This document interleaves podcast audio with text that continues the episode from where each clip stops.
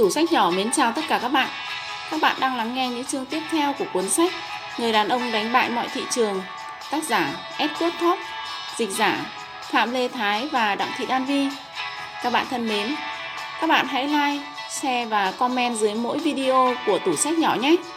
Và các bạn cũng đừng quên nhấn đăng ký kênh để ủng hộ cho tủ sách nhỏ ngày càng phát triển hơn và có thêm nhiều động lực để làm những cuốn sách hay hơn nữa nhé.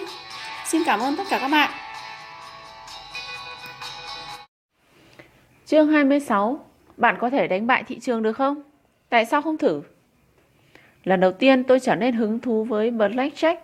Mọi người đều bảo không có cửa nào đánh bại được nhà cái trong trò chơi này đâu.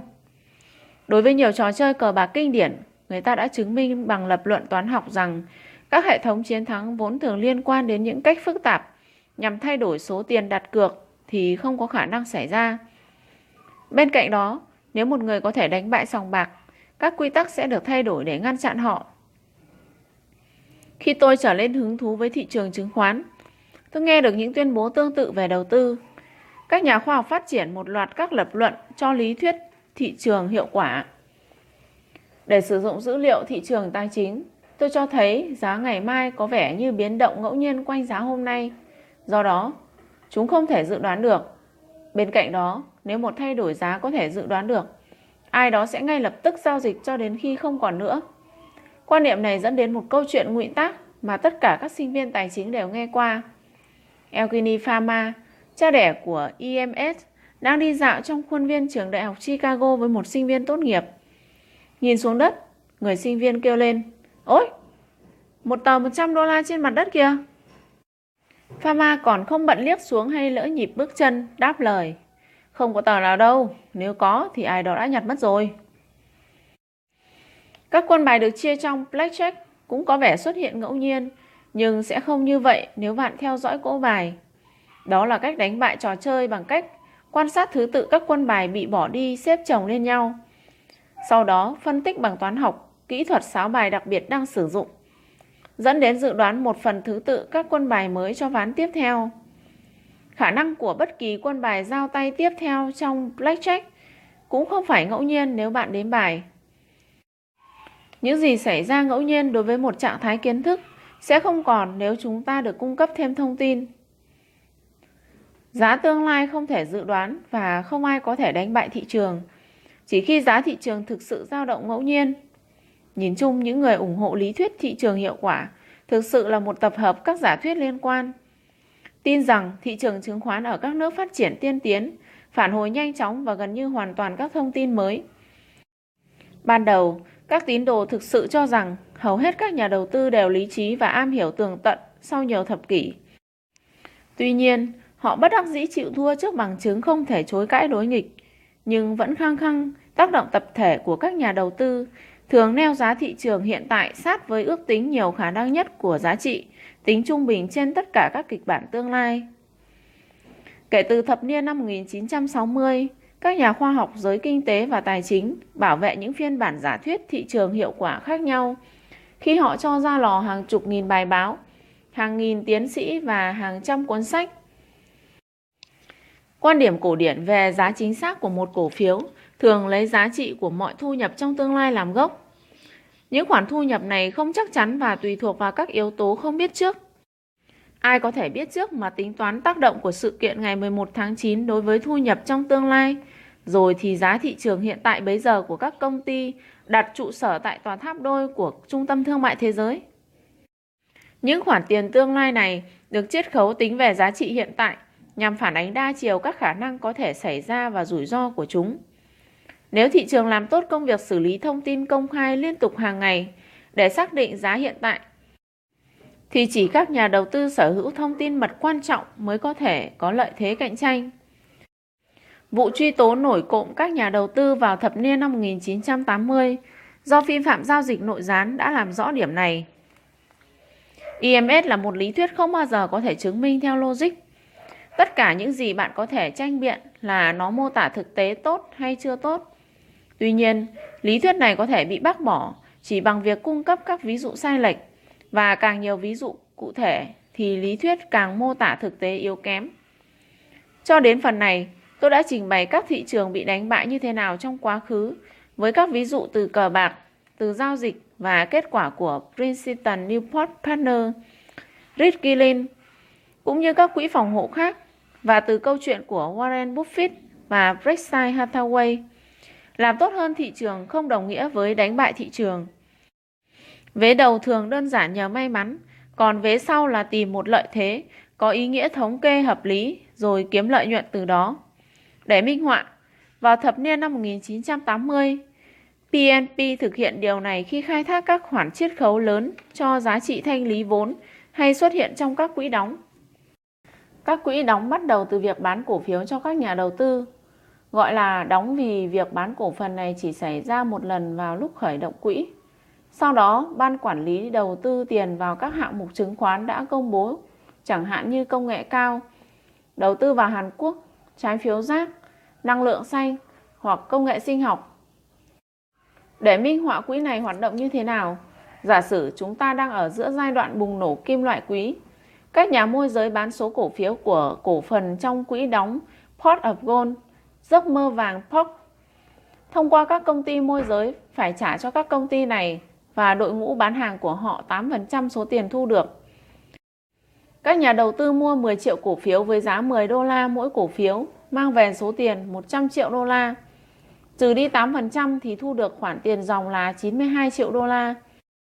Tới đây, các nhà quản lý của POC đem tiền đầu tư vào các cổ phiếu vàng đang niêm yết. Mỗi cổ phiếu có giá trị ban đầu 10 đô la, giờ đây đại diện cho cổ phần trị giá 9,20 đô la tức giá trị tài sản dòng NAP trên mỗi cổ phiếu. Bên bán, các người môi giới ở phố Wall vừa thu được 8% số tiền.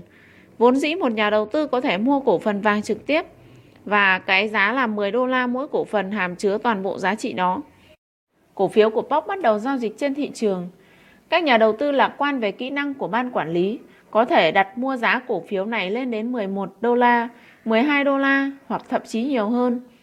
Mặc dù giá trị tài sản dòng NAC còn 9,20 đô la. Theo thời gian, cả giá thị trường cổ phiếu POC và NAP của chúng, giá trị của tài sản cơ sở trên mỗi cổ phiếu do POC nắm giữ sẽ dao động.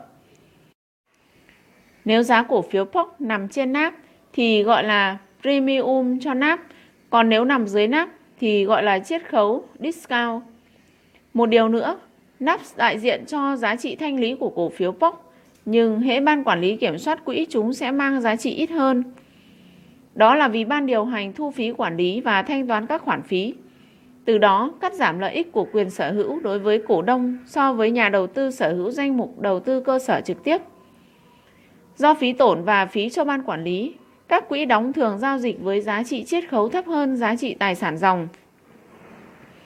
Giả như phí quản lý và phí tổn chiếm 15% tài sản trong danh mục đầu tư cơ sở, thì có lẽ các cổ đông kỳ vọng dòng lợi suất đạt 85% trong tương lai.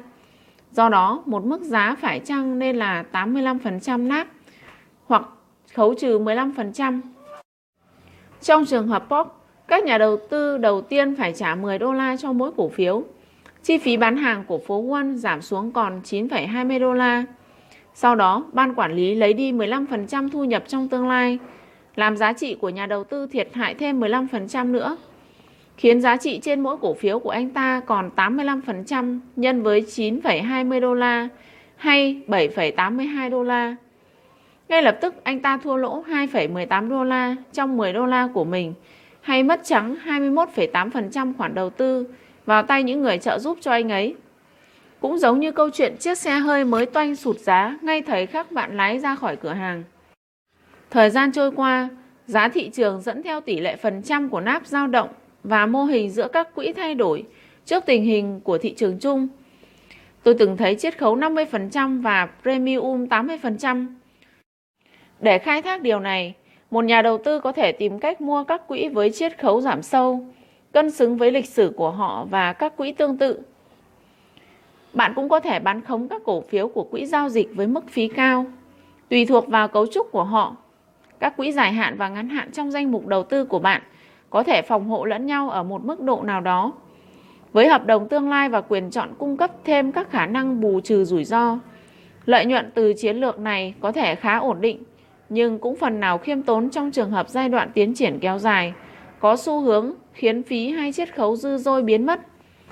Tôi từng đầu tư vào một quỹ phòng hộ vận hành thông minh và sử dụng cách tiếp cận này vài năm.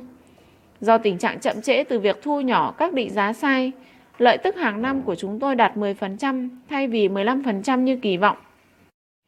Nếu POC giao dịch với mức chiết khấu 40% ở giá 6 đô la mỗi cổ phiếu và nắp 10 đô la, chúng tôi có thể mua đủ số cổ phiếu, cốt thúc đẩy và giành chiến thắng cuộc bỏ phiếu chuyển đổi quỹ này sang quỹ tương hỗ mở, cho phép các cổ đông giao dịch căn cứ trên giá trị tài sản dòng. Thế rồi chúng tôi thanh toán 6 đô la một cổ phiếu và chuyển thành tiền mặt. Ở giá 10 đô la thu được khoản lợi nhuận là 4 đô la hay 67% trên 6 đô la của chúng tôi. Một quỹ đóng giao dịch ở mức chiết khấu cao mang đến cơ hội cho Princeton Newport. Bất chấp chống đối mãnh liệt từ ban quản lý cố chấp, chúng tôi đã thành công với những thỏa thuận kiểu này.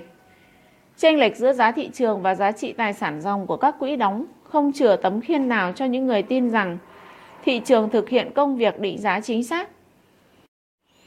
Tại sao đôi khi các nhà đầu tư trả 1,80 đô la cho tài sản trị giá 1 đô la? Còn có lần thì chào bán chứng khoán trị giá 1 đô la chỉ có 50 xu. Không thể bởi lý do thiếu thông tin được, vì náp và phần trăm tranh lệch giá thường xuyên công bố, cùng với danh mục đầu tư đang nắm giữ thực tế. Một cơ hội hiếm hoi để mua tài sản với chiết khấu phát sinh trong khủng hoảng tài chính năm 2008-2009 dưới hình thức những quý đóng nhất định gọi là SPAC. Những tập đoàn mua lại mục đích đặc biệt này niêm yết trong thời kỳ bùng nổ trước đó của đầu tư vốn cổ phần tư nhân. Nhận ủy thác thu nhập từ đợt phát hành lần đầu ra công chúng của SPAC. Các nhà quản lý hứa sẽ đầu tư vào một loại hình công ty khởi nghiệp nhất định. SPAC có một thành tích ảm đạm vào thời điểm khủng hoảng. Khoản đầu tư của họ vào các công ty thực tế thua lỗ trung bình 78%. Khi thành lập, một SPAC điển hình đồng ý đầu tư tiền trong vòng 2 năm. Với sự lựa chọn từ phía các nhà đầu tư có rút lại tiền của mình, cộng với tiền lãi hay cùng tham gia trước khi SPAC đầu tư vào các công ty. Tháng 12 năm 2008, cuộc khủng hoảng quật ngã cả những SPAC dù vẫn sở hữu trái phiếu Mỹ cho đến chiết khấu giá trị tài sản dòng. Các SPAC này có từ 2 năm xuống chỉ vài tháng đầu tư hoặc thanh lý và trước khi đầu tư còn cho các nhà đầu tư cơ hội chuyển đổi tiền mặt tại NAC. Trong một số trường hợp, chúng tôi thậm chí có thể mua SPAC đang nắm giữ trái phiếu Mỹ với tỷ suất lợi nhuận hàng năm từ 10 đến 12%, chuyển đổi thành tiền mặt trong vài tháng. Đây là thời điểm lãi suất ngắn hạn của trái phiếu Mỹ giảm xuống sấp xỉ con số 0. Đối với những người vẫn giữ niềm tin thị trường luôn thể hiện giá chứng khoán hợp lý, đây là một cơ hội đón bắt lợi nhuận vì các nhà đầu tư thậm chí không thể tính toán. Diễn biến câu chuyện thế nào? Đầu tiên hãy hình dung hai điểm bán xe với cửa hàng nằm cạnh nhau. Người bán đầu tiên chào chiếc sedan mới của Ford với giá 9.000 đô la, cộng với khoản chiết khấu 2.000 đô la phải trả trong 6 tháng. Người bán thứ hai chào chiếc sedan mới của Ford với giá 14.850 đô la. Tất cả những ai đỗ xe đều có thể nhìn thấy cả hai mức giá trên biển báo khổng lồ. Người chào giá cao hơn có những quả khí cầu đung đưa trên bãi đậu xe của mình và ban nhạc nhộn nhịp. Người chào giá thấp hơn là một doanh nghiệp lanh lợi, còn người chào giá cao hơn thì phổ biến. Hầu hết các nhà đầu tư lý trí của chúng ta đều muốn trả phần nhiều. Dở hơi ư? Không thể sao? Nó thường xuyên xảy ra đấy. Chẳng hạn trong ví dụ tiếp theo đây, chiếc Ford 9.000 đô la cộng với khoản chiết khấu 2.000 đô la cũng giống như 100 cổ phiếu của Tricom và chiếc Ford y hệt với giá 14.850 đô la cũng tựa như 135 cổ phiếu của Palm Pilot. Bây giờ đến hồi chi tiết. Nổi tiếng với thiết bị cầm tay Palm Pilot của nó, công ty Tricom, mã chứng khoán ComS, thông báo đã tách toàn bộ Palm Pilot của nó thành một công ty riêng biệt. Khoảng 6% Palm Pilot mang mã chứng khoán Palm được chào bán ra công chúng trong đợt phát hành cổ phiếu lần đầu với giá 38 đô la mỗi cổ phiếu vào thứ năm ngày 2 tháng 3 năm 2000. Đến cuối ngày, 23 triệu cổ phiếu phát hành chuyển nhượng hơn một lần rưỡi, với khối lượng giao dịch trong ngày đạt 37,9 triệu cổ phiếu. Giá chạm đỉnh tại 165 đô la, và trước khi đóng cửa đạt 95 đô la. Tỷ lệ Palm Pilot chào bán trong đợt IPO dưới mức cầu là có chủ tâm và dẫn tới cơn điên mua vào và bộc phát giá điển hình vào thời điểm IPO các cổ phiếu công nghệ cao. Cho đến nay, nó chỉ lặp lại những gì chúng ta nhìn thấy trong 18 tháng trước đó của sự bùng nổ cổ phiếu công nghệ cao. Bây giờ đến thị trường không hiệu quả.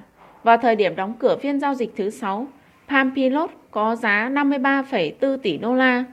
Tuy nhiên, Tricom sở hữu đến 94% cổ phần của Palm Pilot lại chỉ có 28 tỷ đô la. Nhưng điều đó có nghĩa thị trường đánh giá 94% của Palm Pilot trong Tricom ở mức 50 tỷ đô la. Do đó, phần còn lại của Tricom ở ngưỡng tiêu cực là 22 tỷ đô la. Tuy nhiên, các nhà phân tích ước tính giá trị phần còn lại của Tricom nằm giữa 5 đến 8,5 tỷ đô la. Và trong vòng 6 tháng tới, Tricom dự tính sẽ phân phối số cổ phiếu Palm Pilot này cho các cổ đông. Dự toán được điều này, con trai tôi, Rip, gọi tôi sớm trước vài ngày để huy động vốn cho cơ hội khả thi này. Khi Palm bắt đầu giao dịch, bạn có thể mua trực tiếp trong đợt IPO hoặc ở giá hồi chuyển cao hơn nhiều trong thị trường sau khi phát hành. Hoặc bạn có thể mua Palm gián tiếp bằng cách mua COMS và đợi một vài tháng để có được 1,35 cổ phiếu Palm trên mỗi cổ phiếu Com sở hữu. Hơn nữa, bạn cũng sẽ có một cổ phiếu trong doanh nghiệp hậu spin-off của Tricom vì mang lại lợi nhuận và 8 đô la tiền mặt mỗi cổ phiếu. RIP ước tính cổ phần bấy giờ sẽ có giá trị từ 15 đến 25 đô la. Theo chú giải của chuyên viên phân tích, ước tính 135 cổ phiếu PAM của RIP cho mỗi 100 cổ phiếu của COM là cố ý thận trọng. Một lựa chọn xấu nhất so với ước tính trên phố điển hình là 150 cổ phiếu. Do đó, ước tính của phố quân làm cho tranh lệch thậm chí còn rộng hơn so với những gì chúng ta giả định. Điều không chắc chắn phát sinh vì số lượng cổ phiếu PAM phân phối cho các cổ đông của COM phụ thuộc vào số lượng cổ phiếu của COM đang lưu hành trên thị trường vào thời điểm đó và sẽ phụ thuộc vào mức độ pha loãng xảy ra trong thời gian tạm thời từ chẳng hạn như các quyền chọn đang lưu hành. Khi Jeff và tôi thảo luận chiến lược vào ngày đầu tiên, có thời điểm giá Tricom là 90 đô la một cổ phiếu và của Palm Pilot là 110 đô la. Mua đất 135 cổ phiếu Palm Pilot có giá 14.850 đô la. Nhưng nếu chúng tôi bỏ ra 9.000 đô la mua 100 cổ phiếu Tricom, chúng tôi có cả 135 cổ phiếu Palm Pilot và 100 cổ phiếu công ty Start Tricom. Hãy nghĩ 100 cổ phiếu trong Tricom như một tấm vé có hai phần. Một dán nhãn 135 cổ phiếu Pampilot và phần còn lại hai stop dán nhãn 100 cổ phiếu Tricom sau khi spin up. Nếu bạn mua hàng trăm cổ phiếu Tricom, bạn phải trả 9.000 đô la và nhận được 14.850 đô la trị giá của Pampilot và Search Tricom với giá trị hiện tại ước tính giữa 1.500 đô la và 2.500 đô la. Đổi lấy 2.000 đô la và 135 cổ phiếu Palm Pilot, chỉ mất chi phí dòng 7.000 đô la. Tôi thách thức các nhà lý luận thị trường hiệu quả trả lời những câu hỏi sau. Tại sao người ta sẵn sàng trả 14.850 đô la cho 135 cổ phiếu Palm, trong khi có thể trả 7.000 đô la? Và tại sao một số nhà đầu tư mua cổ phiếu Palm mà bản thân công ty này được định giá đến 53 tỷ đô la thay vì mua cổ phiếu đó ở mức giá thấp hơn một nửa thông qua cổ phiếu Tricom? Nó không phải là một câu hỏi về thông tin. Các điều khoản này rất đơn giản, công khai và biết từ trước. Làm sao Zip và tôi có thể khai thác điều này? Một cách tiếp cận là mua Tricom, đợi khoảng chừng 6 tháng, sau đó bán cả cổ phiếu Palm Pilot. Chúng tôi thừa hưởng từ Tricom và phần Tricom còn lại. Nhưng nếu bây giờ Tricom và Pampilot đều được định giá cao, rồi sau đó giá của chúng sụt giảm trầm trọng. Có lý do để tin tưởng điều này có thể xảy ra. Thứ nhất, Com vụt tăng từ khoảng 50 đô la 2 tháng trước đó lên đến 100 đô la ngay thèm IPO với dự đoán spin up. Thứ hai, chúng tôi tin rằng bong bóng đầu cơ phình to trong lòng cổ phiếu công nghệ do một toán các nhà đầu tư phi lý trí. Nhiều người trong số họ đang giao dịch trong ngày theo sóng bạc. Chúng tôi dự đoán chuẩn xác về bong bóng đầu cơ. Lúc này, sàn Nasdaq đạt đỉnh kỷ lục từ trước đến nay, sau đó mất đứt 75% trong vòng chưa đầy 3 năm. 16 năm sau, nó vẫn chưa hồi phục hoàn toàn. Chúng tôi có thể vay mượn rồi bán khống 135 cổ phiếu PAM ở giá 110 đô la và thu về 14.850 đô la. Người môi giới sẽ cầm khoản tiền này làm bảo đảm cho đến khi chúng tôi trả lại số cổ phiếu vay mượn. Chúng tôi cũng có thể mua 100 cổ phiếu com với giá 90 đô la với chi phí 9.000 đô la. Không những thiết lập một khoản phòng hộ gần như không rủi ro mà còn đem lại lợi nhuận gần như chắc chắn. Trong 6 tháng, chúng tôi sẽ nhận 135 cổ phiếu PAM từ 100 cổ phiếu com rồi chuyển giao để xóa vị thế giá xuống của chúng tôi. Lúc này người ta sẽ giải phóng khoản tiền 14.850 đô la nằm trong khoản bảo đảm cho chúng tôi. Đem về lợi nhuận dòng là 5.850 đô la tiền mặt và 100 cổ phiếu Tricom Stud. Nếu giá hiện tại đạt 15 đô la mỗi cổ phiếu, chúng tôi có thể bán ra và nâng thêm 1.500 đô la. Tổng lợi nhuận trong 6 tháng đầu đạt 7.350 đô la trên khoản đầu tư 9.000 đô la hay 82%. Đối với bản thân chúng tôi và các chuyên gia giao dịch tranh lệch khác, khoản lợi nhuận như vậy bị giới hạn bởi số lượng com được các nhà môi giới của chúng tôi cho vay để bán khống. Một trong những người bạn của chúng tôi điều hành một quỹ phòng hộ có thể chuyển đổi với quy mô 2,7 tỷ đô la. Dự đoán được giai đoạn trước khi IPO khởi động nên có thể bán khống 200.000 cổ phiếu PAM và tranh thủ mua com ở mức giá thấp hơn nhiều. Trong vài ngày, các nhà giao dịch dựa trên chênh lệch giá có thể vay mượn thêm cổ phiếu PAM. Tờ Wall Street chỉ ra có lẽ họ có thể cắt giảm chênh lệch nếu bán khống PAM và mua Tricom như trong ví dụ của chúng tôi. Ở đây, chúng ta nhìn thấy tường tận cơ chế không hiệu quả của thị trường. Cụ thể là hành vi khác nhau giữa những người mua PAM ngớ ngẩn hoặc phi lý trí và các chuyên gia giao dịch chênh lệch hiểu biết. Tờ báo tiếp tục chỉ ra một chênh lệch giá tương tự xảy ra vào giữa tháng 2 khi IXNet tách ra từ IPC Communication. Mặc dù IPC vẫn sở hữu 73% AXNet, thì thị trường hiệu quả lại đánh giá nó thấp hơn một nửa của AXNet. ZIP cũng phòng hộ trong đợt này. Giống như thành viên của cộng đồng thế giới phẳng, những tín đồ thị trường hiệu quả không vướng mắc gì với ví dụ Tricom, PAM.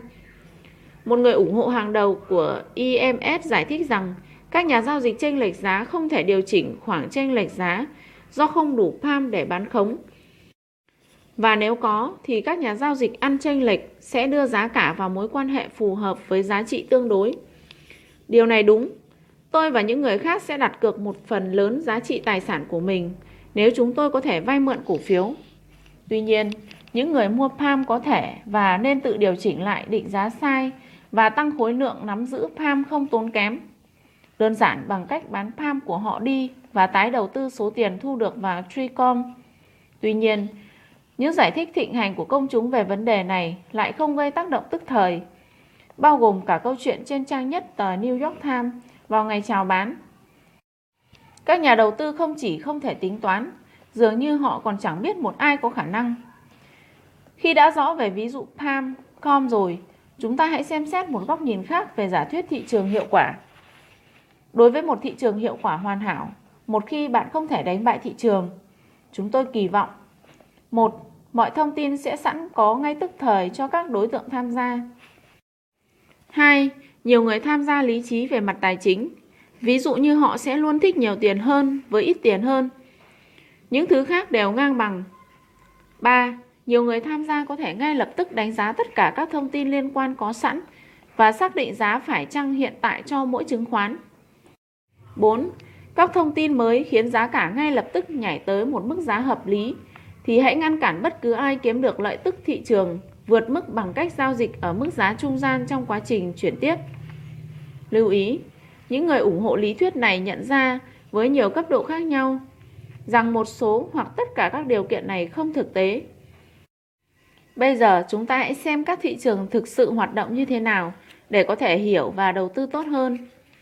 Trong cuộc phiêu lưu của chúng tôi qua thế giới đầu tư thực, chúng tôi nhìn thấy một thị trường không hiệu quả mà một số trong chúng ta có thể đánh bại.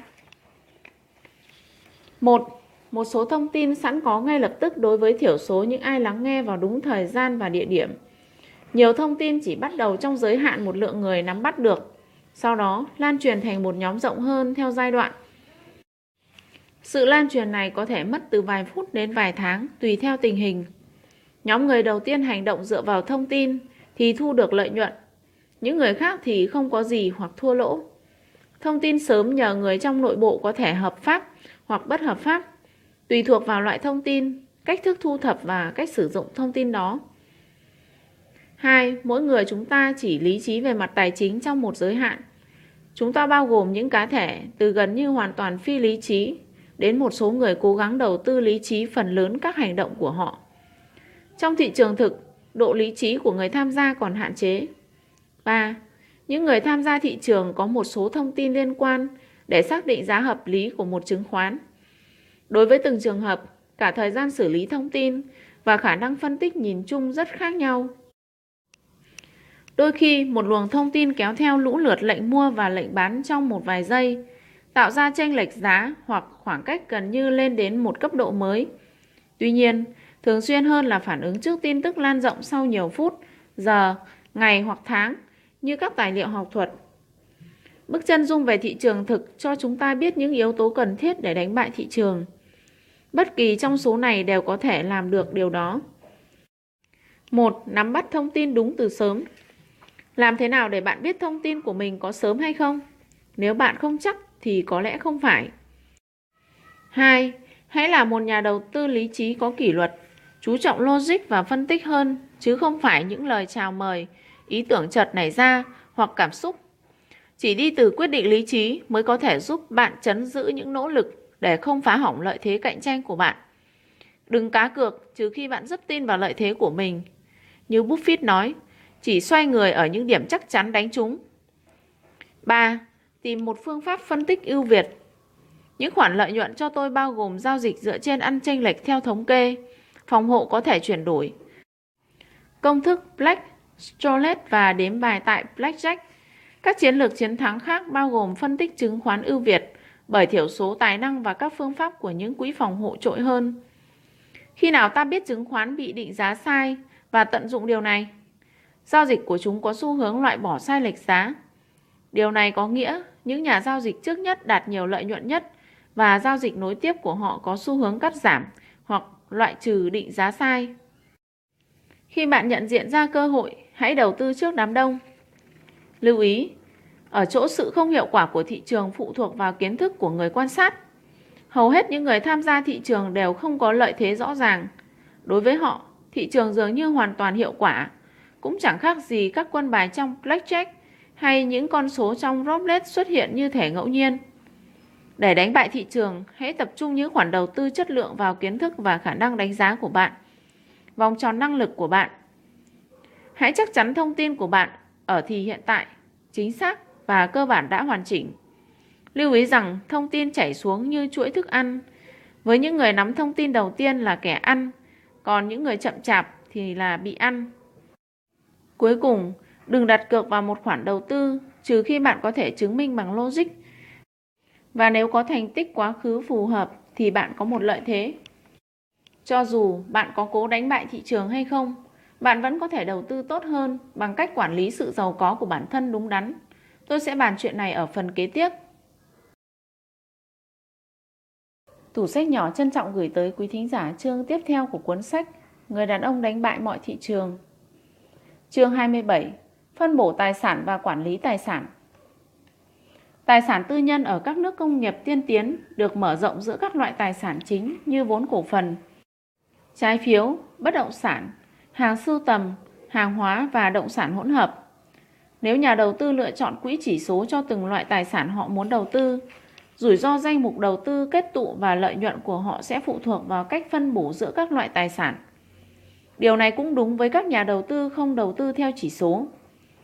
Bảng 1 cho ta góc nhìn tổng quan về các hạng mục tài sản, bao gồm tài sản đầu tư do các quỹ tương hỗ, quỹ phòng hộ, quỹ phi lợi nhuận và các quỹ phúc lợi nhân viên nắm giữ, vì tài sản cơ sở của họ đã được tính vào.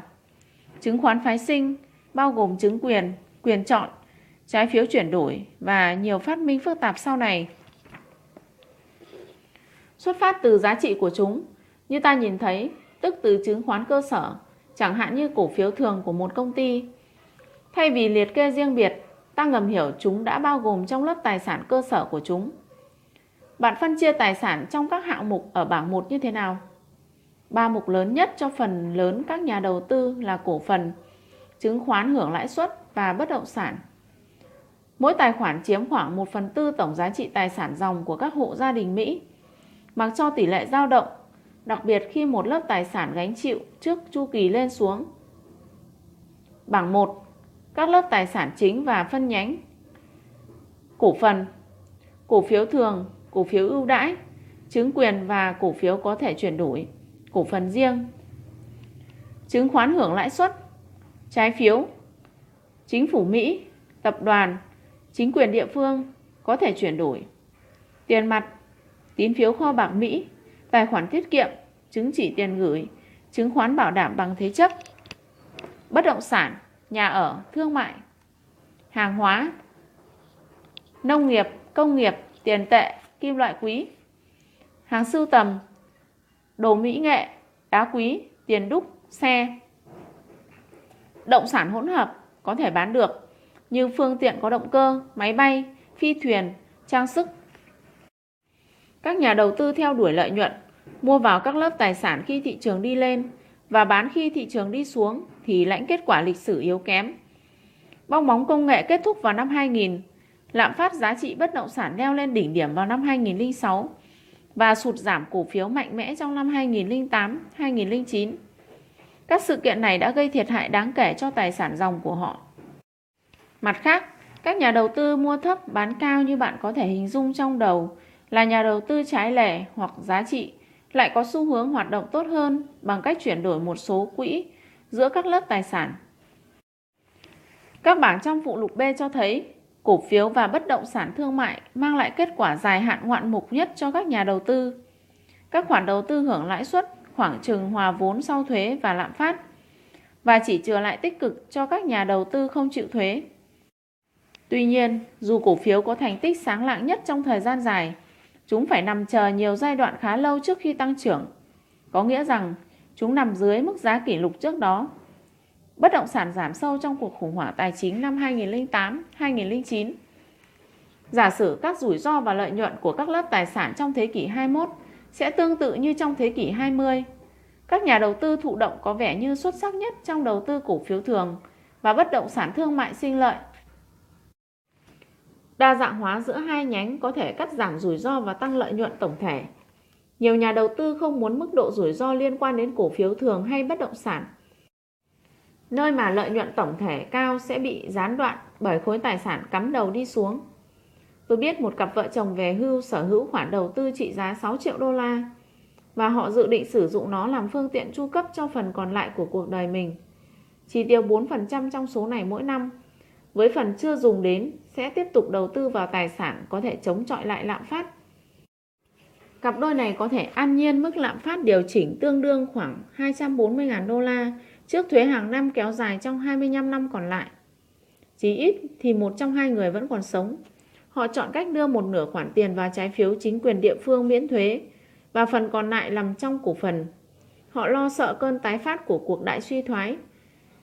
Tôi nghĩ kế hoạch này phù hợp với họ vì cả chồng lẫn vợ đều không quan tâm đến việc học tài chính và đầu tư, nên họ vẫn cứ là nhà đầu tư thụ động thì hơn. Thậm chí gợi ý vào đầu những năm 90 của tôi còn quá sức đối với họ. Cụ thể là đưa 500.000 đô la vào Berkshire Hathaway bây giờ đang giao dịch ở mức 12.000 đô la mỗi cổ phiếu. Số tiền này có thể sinh sôi thành 9 triệu đô la vào năm 2016 khi người chồng qua đời. Ông sống lâu hơn người vợ dành một nửa số tiền của họ vào trái phiếu chính quyền địa phương tương đối an toàn và ổn định, có thể sẽ bảo đảm đủ tài sản để vượt qua nghịch cảnh. Nhiều năm trôi qua, mặc dù giá trị thị trường của trái phiếu chính quyền địa phương thay đổi lãi suất, người ta trả trung bình khoảng 4% miễn thuế hay khoảng 120.000 đô la mỗi năm. Nhìn chung, các khoản đầu tư chứng khoán Mỹ tăng trung bình 4 hay 5 lần và Berkshire Hathaway tăng từ 12.000 đô la lên gần 150.000 đô la, giảm xuống còn 75.000 đô la trong suốt cuộc khủng hoảng. sau đó tăng lên trên 200.000 đô la mỗi cổ phần vào năm 2016. Khủng hoảng năm 2008 xảy ra khiến cổ phiếu mất nửa giá trị trước khi phục hồi. Khi các khoản thuế bị thu hẹp, thâm hụt khổng lồ của chính phủ Mỹ dội lên cấp tiểu bang và địa phương. Sự an toàn của trái phiếu chính quyền địa phương hết thời là một khoản đầu tư an toàn. Tuy nhiên, dù họ sẽ khấm khá hơn nếu đầu tư vào cổ phần, nhưng họ vẫn có đủ tiền và cảm thấy mãn nguyện, chứ không phải lo lắng khôn nguôi trước cảnh lên xuống trong giá trị một danh mục cổ phiếu. Một nhà đầu tư khác tôi biết thì cấu trúc danh mục đầu tư vài triệu đô la của mình để tạo ra thu nhập ở mức anh ta muốn chi tiêu. Theo đó, danh mục đầu tư của anh ta bao gồm phần lớn các trái phiếu ngắn hạn và trung hạn, buộc anh này phải nộp thuế thu nhập đáng kể. Kỳ lạ là anh ta nghĩ rằng mình chỉ có thể sử dụng thu nhập dưới hình thức cổ tức và lãi suất. Và việc tăng giá của cổ phiếu là thứ thiếu thực tế. Tôi cố thuyết phục anh rằng tổng thu nhập cao hơn có nghĩa là nhiều tiền chi tiêu hơn và nhiều tiền giữ lại hơn. Cho dù tỷ lệ giữa thu nhập đã thực hiện và lãi lỗ chưa thực hiện là bao nhiêu đi nữa. Nhưng anh ta không chịu hiểu. Vì sở hữu một cổ phiếu chưa bao giờ trả cổ tức như Berkshire Hathaway, tức vắng bóng thu nhập sẽ là chuyện không thể tưởng tượng nổi đối với anh ta. Tình trạng nhà đầu tư quan tâm phí tổn của thu nhập đã thực hiện hơn nhiều so với tổng lợi nhuận, khá phổ biến. Những nhà đầu tư quyết dành chút thì giờ suy nghĩ trước khi đầu tư sẽ có nhiều ý tưởng cần kiểm tra. Chẳng hạn như tương quan nghịch đảo giữa trung bình giá trên thu nhập của các chỉ số chứng khoán như S&P 500 qua vài năm trước đó và tổng thu nhập trên chỉ số trong vài năm tới.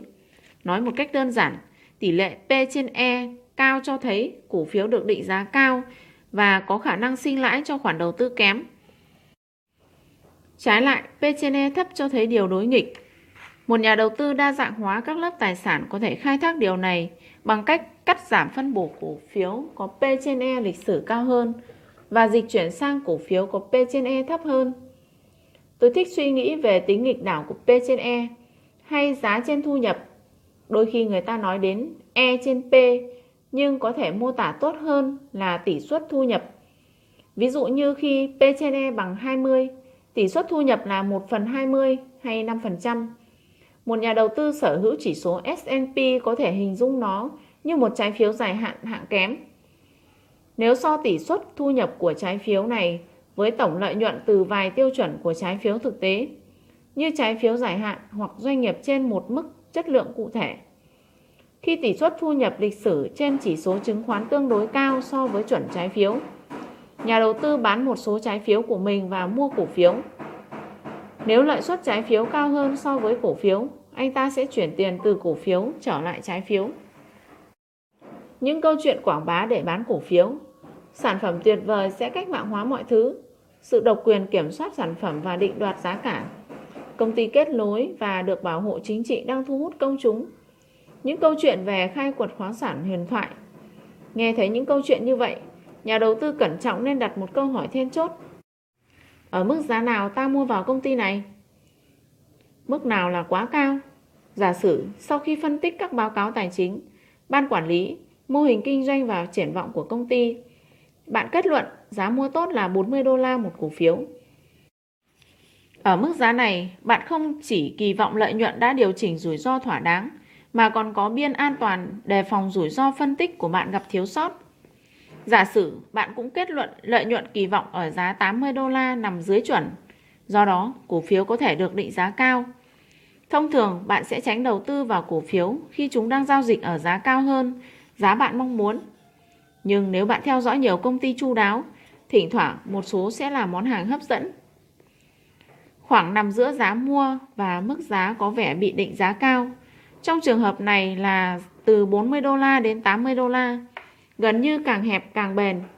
Riêng các nhà đầu tư giàu kinh nghiệm hơn, họ góp mặt vào nhiều tình huống hơn với độ già dặn hơn.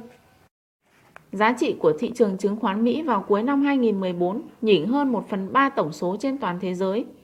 Lời chào mời đầu tư vào cổ phiếu của nhiều hơn một quốc gia là một chiến thắng của chiến lược đa dạng hóa. Rủi ro thấp hơn trên một mức sinh lợi nhuận nhất định. Các kết quả sau khi tổng hợp lại các chiến lược đa dạng hóa này, kết quả xuất sắc trong giai đoạn 1986 và kết quả bình thường từ năm 1987 đến năm 2015. Những năm gần đây, đặc biệt trong các cuộc khủng hoảng đã phản ánh sự tăng trưởng toàn cầu hóa thông tin qua công nghệ. Thị trường thế giới có xu hướng gắn kết tương quan với thị trường Mỹ nhiều hơn, nên đã hạn chế khả năng giảm thiểu rủi ro, đa dạng hóa đầu tư ở nước ngoài. Phần lớn các hộ gia đình Mỹ sở hữu nhà riêng. Đối với nhiều người, căn nhà chiếm phần lớn tài sản của họ.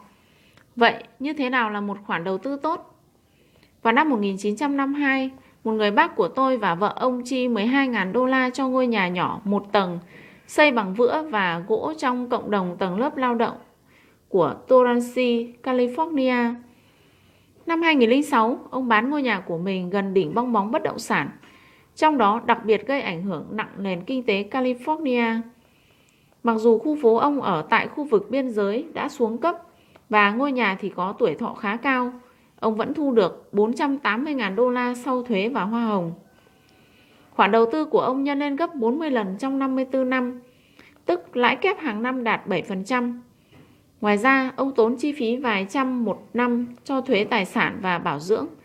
Dù vậy, vẫn ít hơn khoản phải trả nếu thuê một tài sản tương tự. Dù những câu chuyện thế này đầy nhan nhản, người bác của tôi quả may mắn. Theo nhà kinh tế học Robert Stiller, giá nhà trung bình ở Mỹ tăng khoảng 0,4% mỗi năm từ năm 1890 đến năm 2004. Nhưng sau lạm phát tăng với tỷ lệ khoảng 0,7% vào giai đoạn 1940-2004.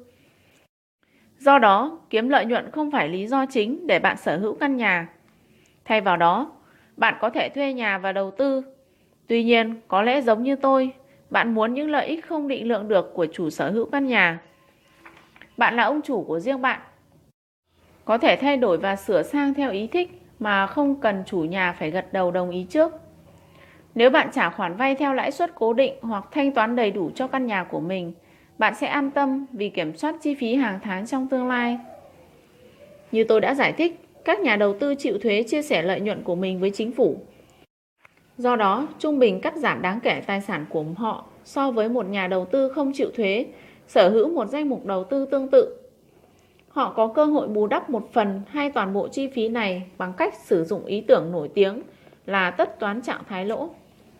Hình thức đơn giản nhất là các nhà đầu tư bán tháo cổ phiếu thua lỗ trước khi kết thúc năm hiện tại. Lỗ thực hiện cắt giảm thuế thu nhập năm.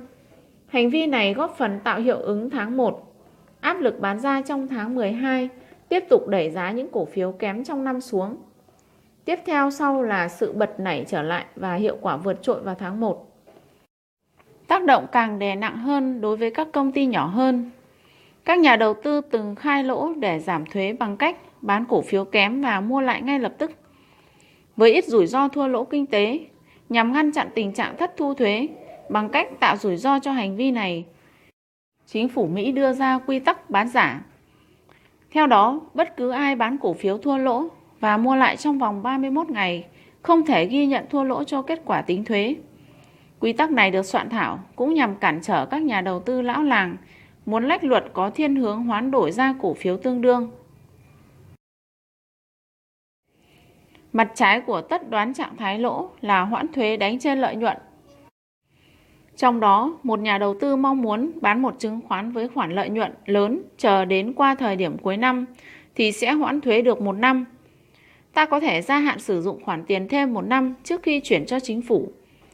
Mặc dù luật thay đổi, nhìn chung, thuế suất đối với lợi nhuận vốn dài hạn phát sinh từ vị thế nắm giữ hơn một năm trước khi bán, ít hơn đáng kể so với lãi suất lợi nhuận vốn ngắn hạn.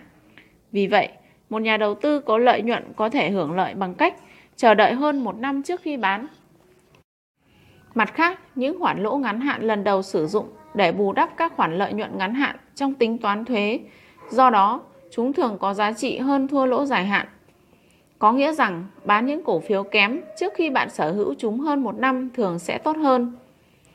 Princeton Newport Partner giảm hoặc hoãn nhiều khoản lợi nhuận chịu thuế của đối tác tại thời điểm luật thuế khác biệt so với hiện nay. Tuy nhiên, các khả năng thú vị vẫn tồn tại. Thiết lập tất toán trạng thái lỗ có thể mang lại nhiều lợi ích to lớn hơn. Giả sử bạn là một nhà đầu tư chịu thuế hạnh phúc khi mua và nắm giữ một quỹ chỉ số chứng khoán. Nếu thay vào đó, bạn mua một giỏ 20 hoặc 30 cổ phiếu chọn lựa theo chỉ số, bạn có khả năng thu được lợi ích về thuế tăng lên. Một tập hợp nhỏ các cổ phiếu như vậy có thể hoạt động như một chỉ số, như chỉ số công nghiệp Dow Jones.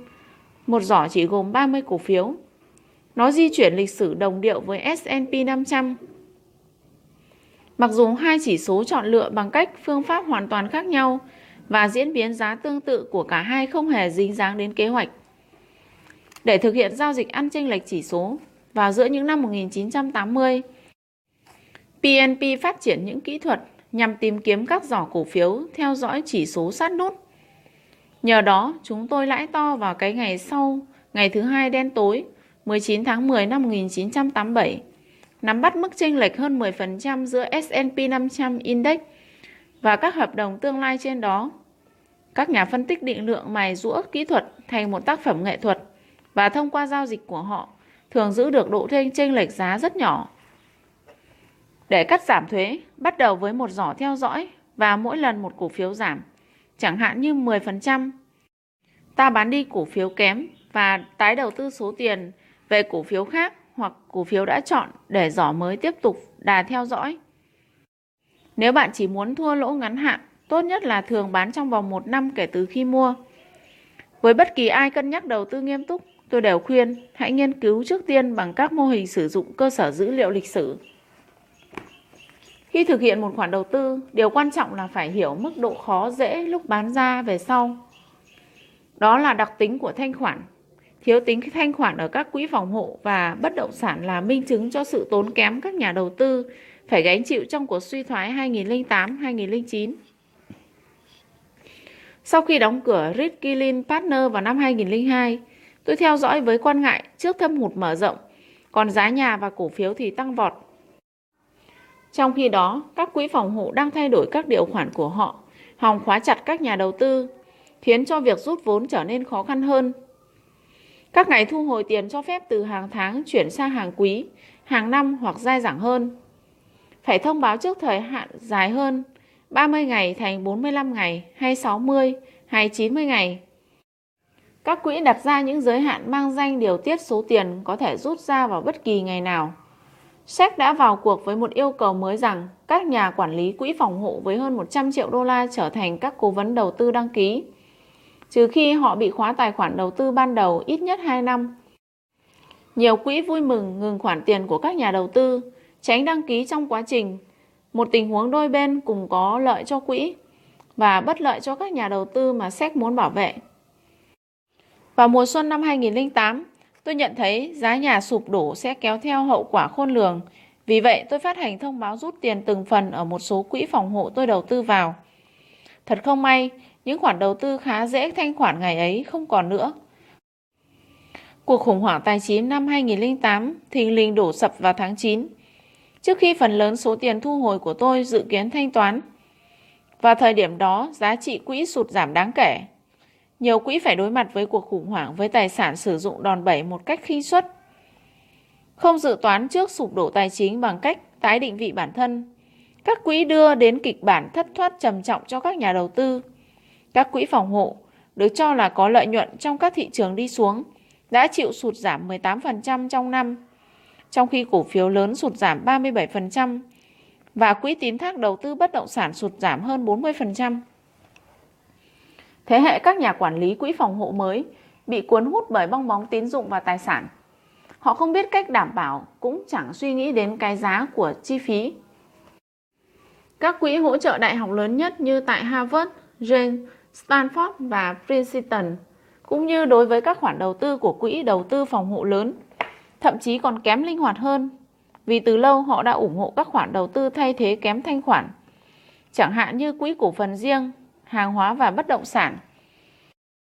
Sau khi dẫn đầu nhiều giai đoạn với lợi nhuận cao ngất mười mấy phần trăm, giờ đây họ trả lại phần nhiều khoản lợi nhuận dày công tích lũy với tỷ lệ thua lỗ dao động quanh 25%, trong khi 18% là con số trung bình cho các quỹ hỗ trợ đại học lớn. Vì bạn không thể ra khỏi rắc rối đúng lúc nó xảy ra, khoản lợi tức vượt, vượt mức bạn kỳ vọng từ các khoản đầu tư kém thanh khoản có thể bù đắp bởi tác động kinh tế của các sự kiện tương lai không lường trước được. Sự bùng nổ và sụp đổ của bất động sản nhà ở và thương mại xảy ra trong thập kỷ đầu tiên của thế kỷ này, giới thiệu cho hàng triệu chủ nhà về mối nguy của đòn bẩy. Kích động trước tin đồn cổ vũ của nền công nghiệp bất động sản rằng giá cả chỉ có thể đi lên. Chủ sở hữu nhà mượn 80%, 90% và thậm chí 100% để mua nhà. Khi giá cả tăng lên, hàng triệu người vẫn neo vào đòn bẩy tài chính cao này bằng cách tái cấp vốn hoặc vay thế chấp thứ hai và vay thế chấp tài sản nhà. Khi giá năm 2006 đạt đỉnh và sau đó giảm, do những người sở hữu nhà bán ra hiện đang ở dưới nước, có nghĩa rằng họ nợ nhiều hơn giá thị trường hiện tại, cùng với những người mua nhà nhiều hơn mức có thể xử lý và không thể với kịp khoản thanh toán của mình. Giá cả càng nén xuống, kích hoạt loạt bán mới. Bài học về đòn bẩy như sau. Giả sử rằng kết quả tồi tệ nhất sẽ xảy ra và tự hỏi bạn có thể chống chịu được không? Nếu câu trả lời là không thì hãy giảm khoản vay của bạn. Sự hiểu biết của tôi về cách sử dụng đòn bẩy bắt đầu với kinh nghiệm trong sòng bài. Triển khai hệ thống đếm bài Blackjack rèn cho tôi khả năng phán đoán trực giác để đặt cược nhiều hơn khi lợi nhuận kỳ vọng hoặc tôi có lợi thế lớn hơn.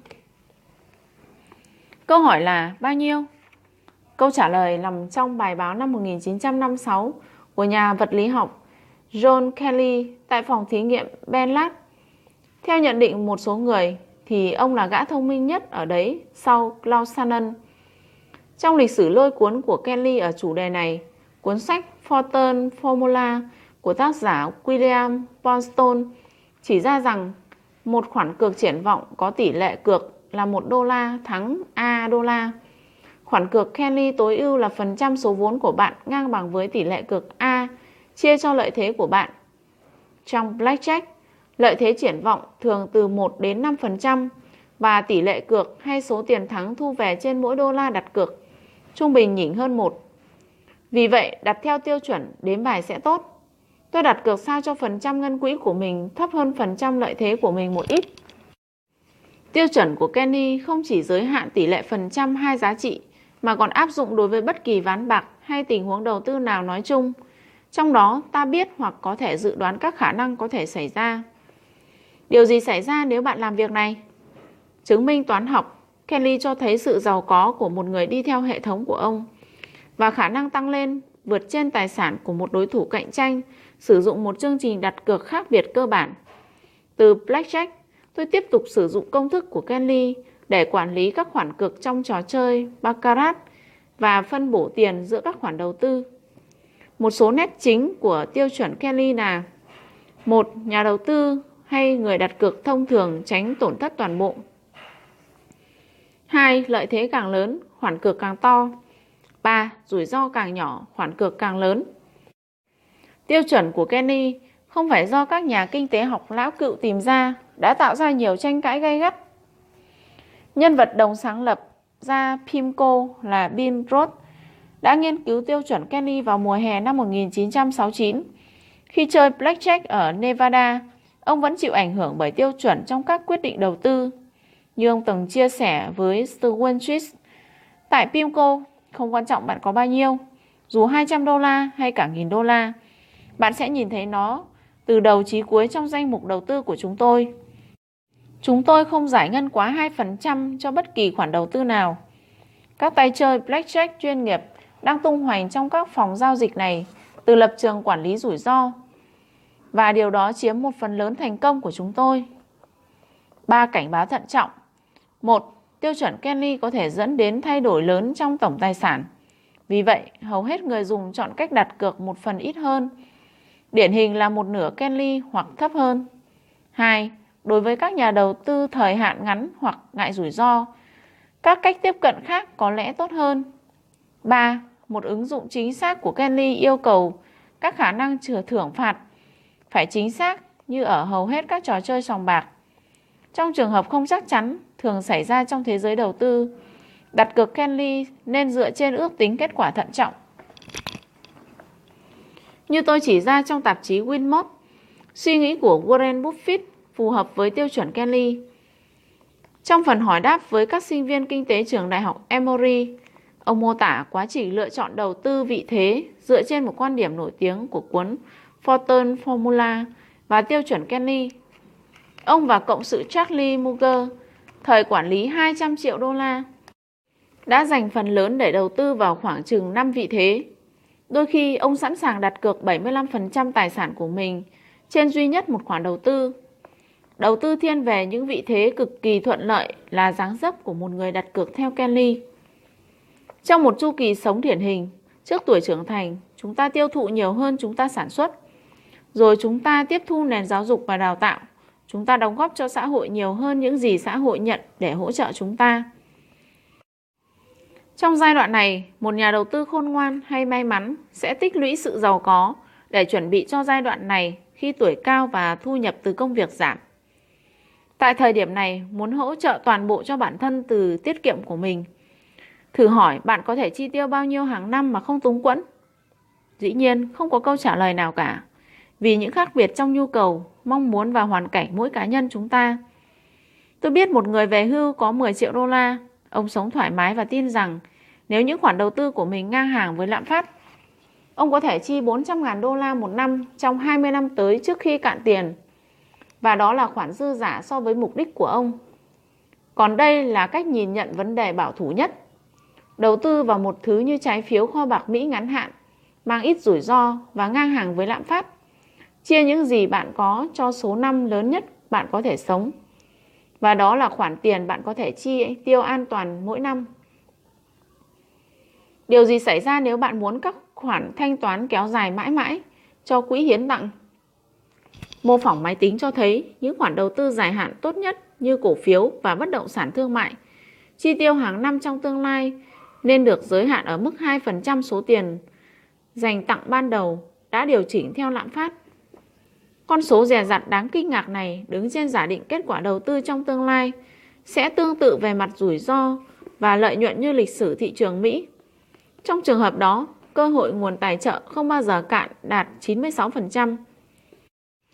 Hạn mức chi tiêu 2% phải thấp đến thế, vì nếu quỹ giảm mạnh trong những năm đầu khởi động bởi sự suy yếu nghiêm trọng của thị trường, thì đòi hỏi chi tiêu cao hơn có thể xóa sổ kế hoạch hưu trí đó. Tủ sách nhỏ xin kính mời quý thính giả cùng lắng nghe chương tiếp theo của cuốn sách Người đàn ông đánh bại mọi thị trường. Chương 28 Cho đi Vào năm 2003, Vivian và tôi đề nghị cung cấp quỹ hỗ trợ cho khoa toán Đại học California Irvine.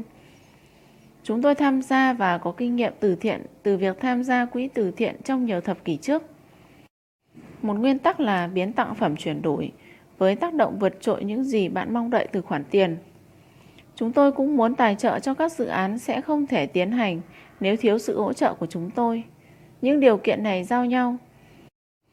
Một vị chủ tịch mới đã chuyển đổi khoa toán vào thập niên 90, dẹp yên tranh chấp, cách ly những người khó tin cậy và đưa vào dàn giáo sư mới tài năng. Mặc dù có nhiều quỹ hỗ trợ trong trường, nhưng khoa toán lại không. Bằng cách tạo quỹ cho khoa toán, chúng tôi có thể thu hút một ngôi sao và nâng cấp khoa lên một cấp độ cao hơn bền vững. Chúng tôi khẳng định mục tiêu của mình là một Hỗ trợ nghiên cứu của cá nhân nhà toán học có tài năng đặc biệt. 2. Sử dụng những khoản đầu tư và chính sách phân phối tuyệt vời, tập trung vào tăng trưởng thông qua tăng trưởng kép để dần già nó trở thành một trong những quỹ tài trợ dồi dào nhất thế giới. Nhờ đó, thu hút các tài năng toán học phi thường đến UCI. Để đáp ứng mục tiêu đầu tiên của chúng tôi, nguồn tài trợ chỉ được sử dụng để bổ sung cho các hoạt động nghiên cứu của người nắm giữ quỹ. Các quỹ này bổ sung chứ không thay thế mức lương giảng viên tiêu chuẩn và hỗ trợ từ trường đại học. Nếu trường đại học không chấp nhận thuê một ai đó, chúng tôi cũng không.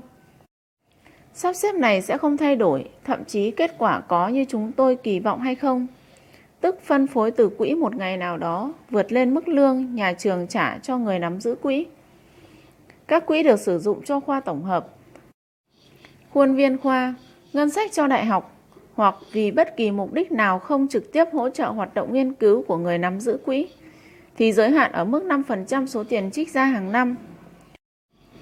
Chúng tôi chỉ định tỷ lệ phân phối 2% mỗi năm, bao gồm 0,1% phí quản lý và 1,9% đưa vào tiền hỗ trợ.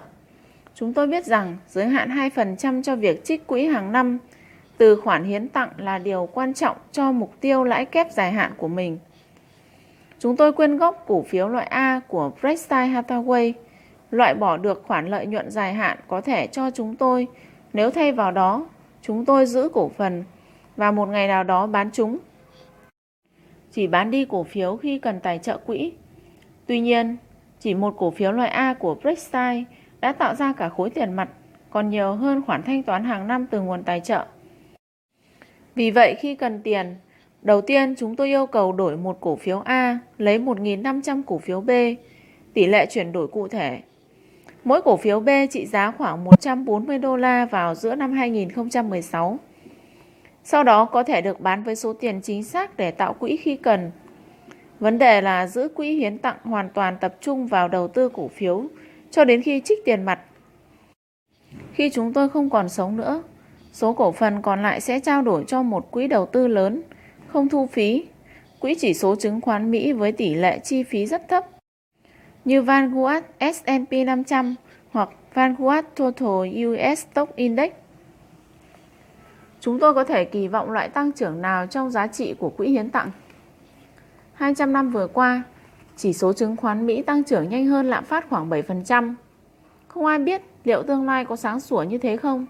Nhưng ngay cả mức tăng vượt trên lạm phát chỉ 5% thì tăng trưởng dòng hàng năm trong sức mua sẽ là 3%. Nhân đôi trung bình mỗi 24 năm. Sau một thế kỷ, khoản hiến tặng và thanh toán hàng năm của nó sẽ tăng lên gấp 19 lần theo giá đô la ngày nay.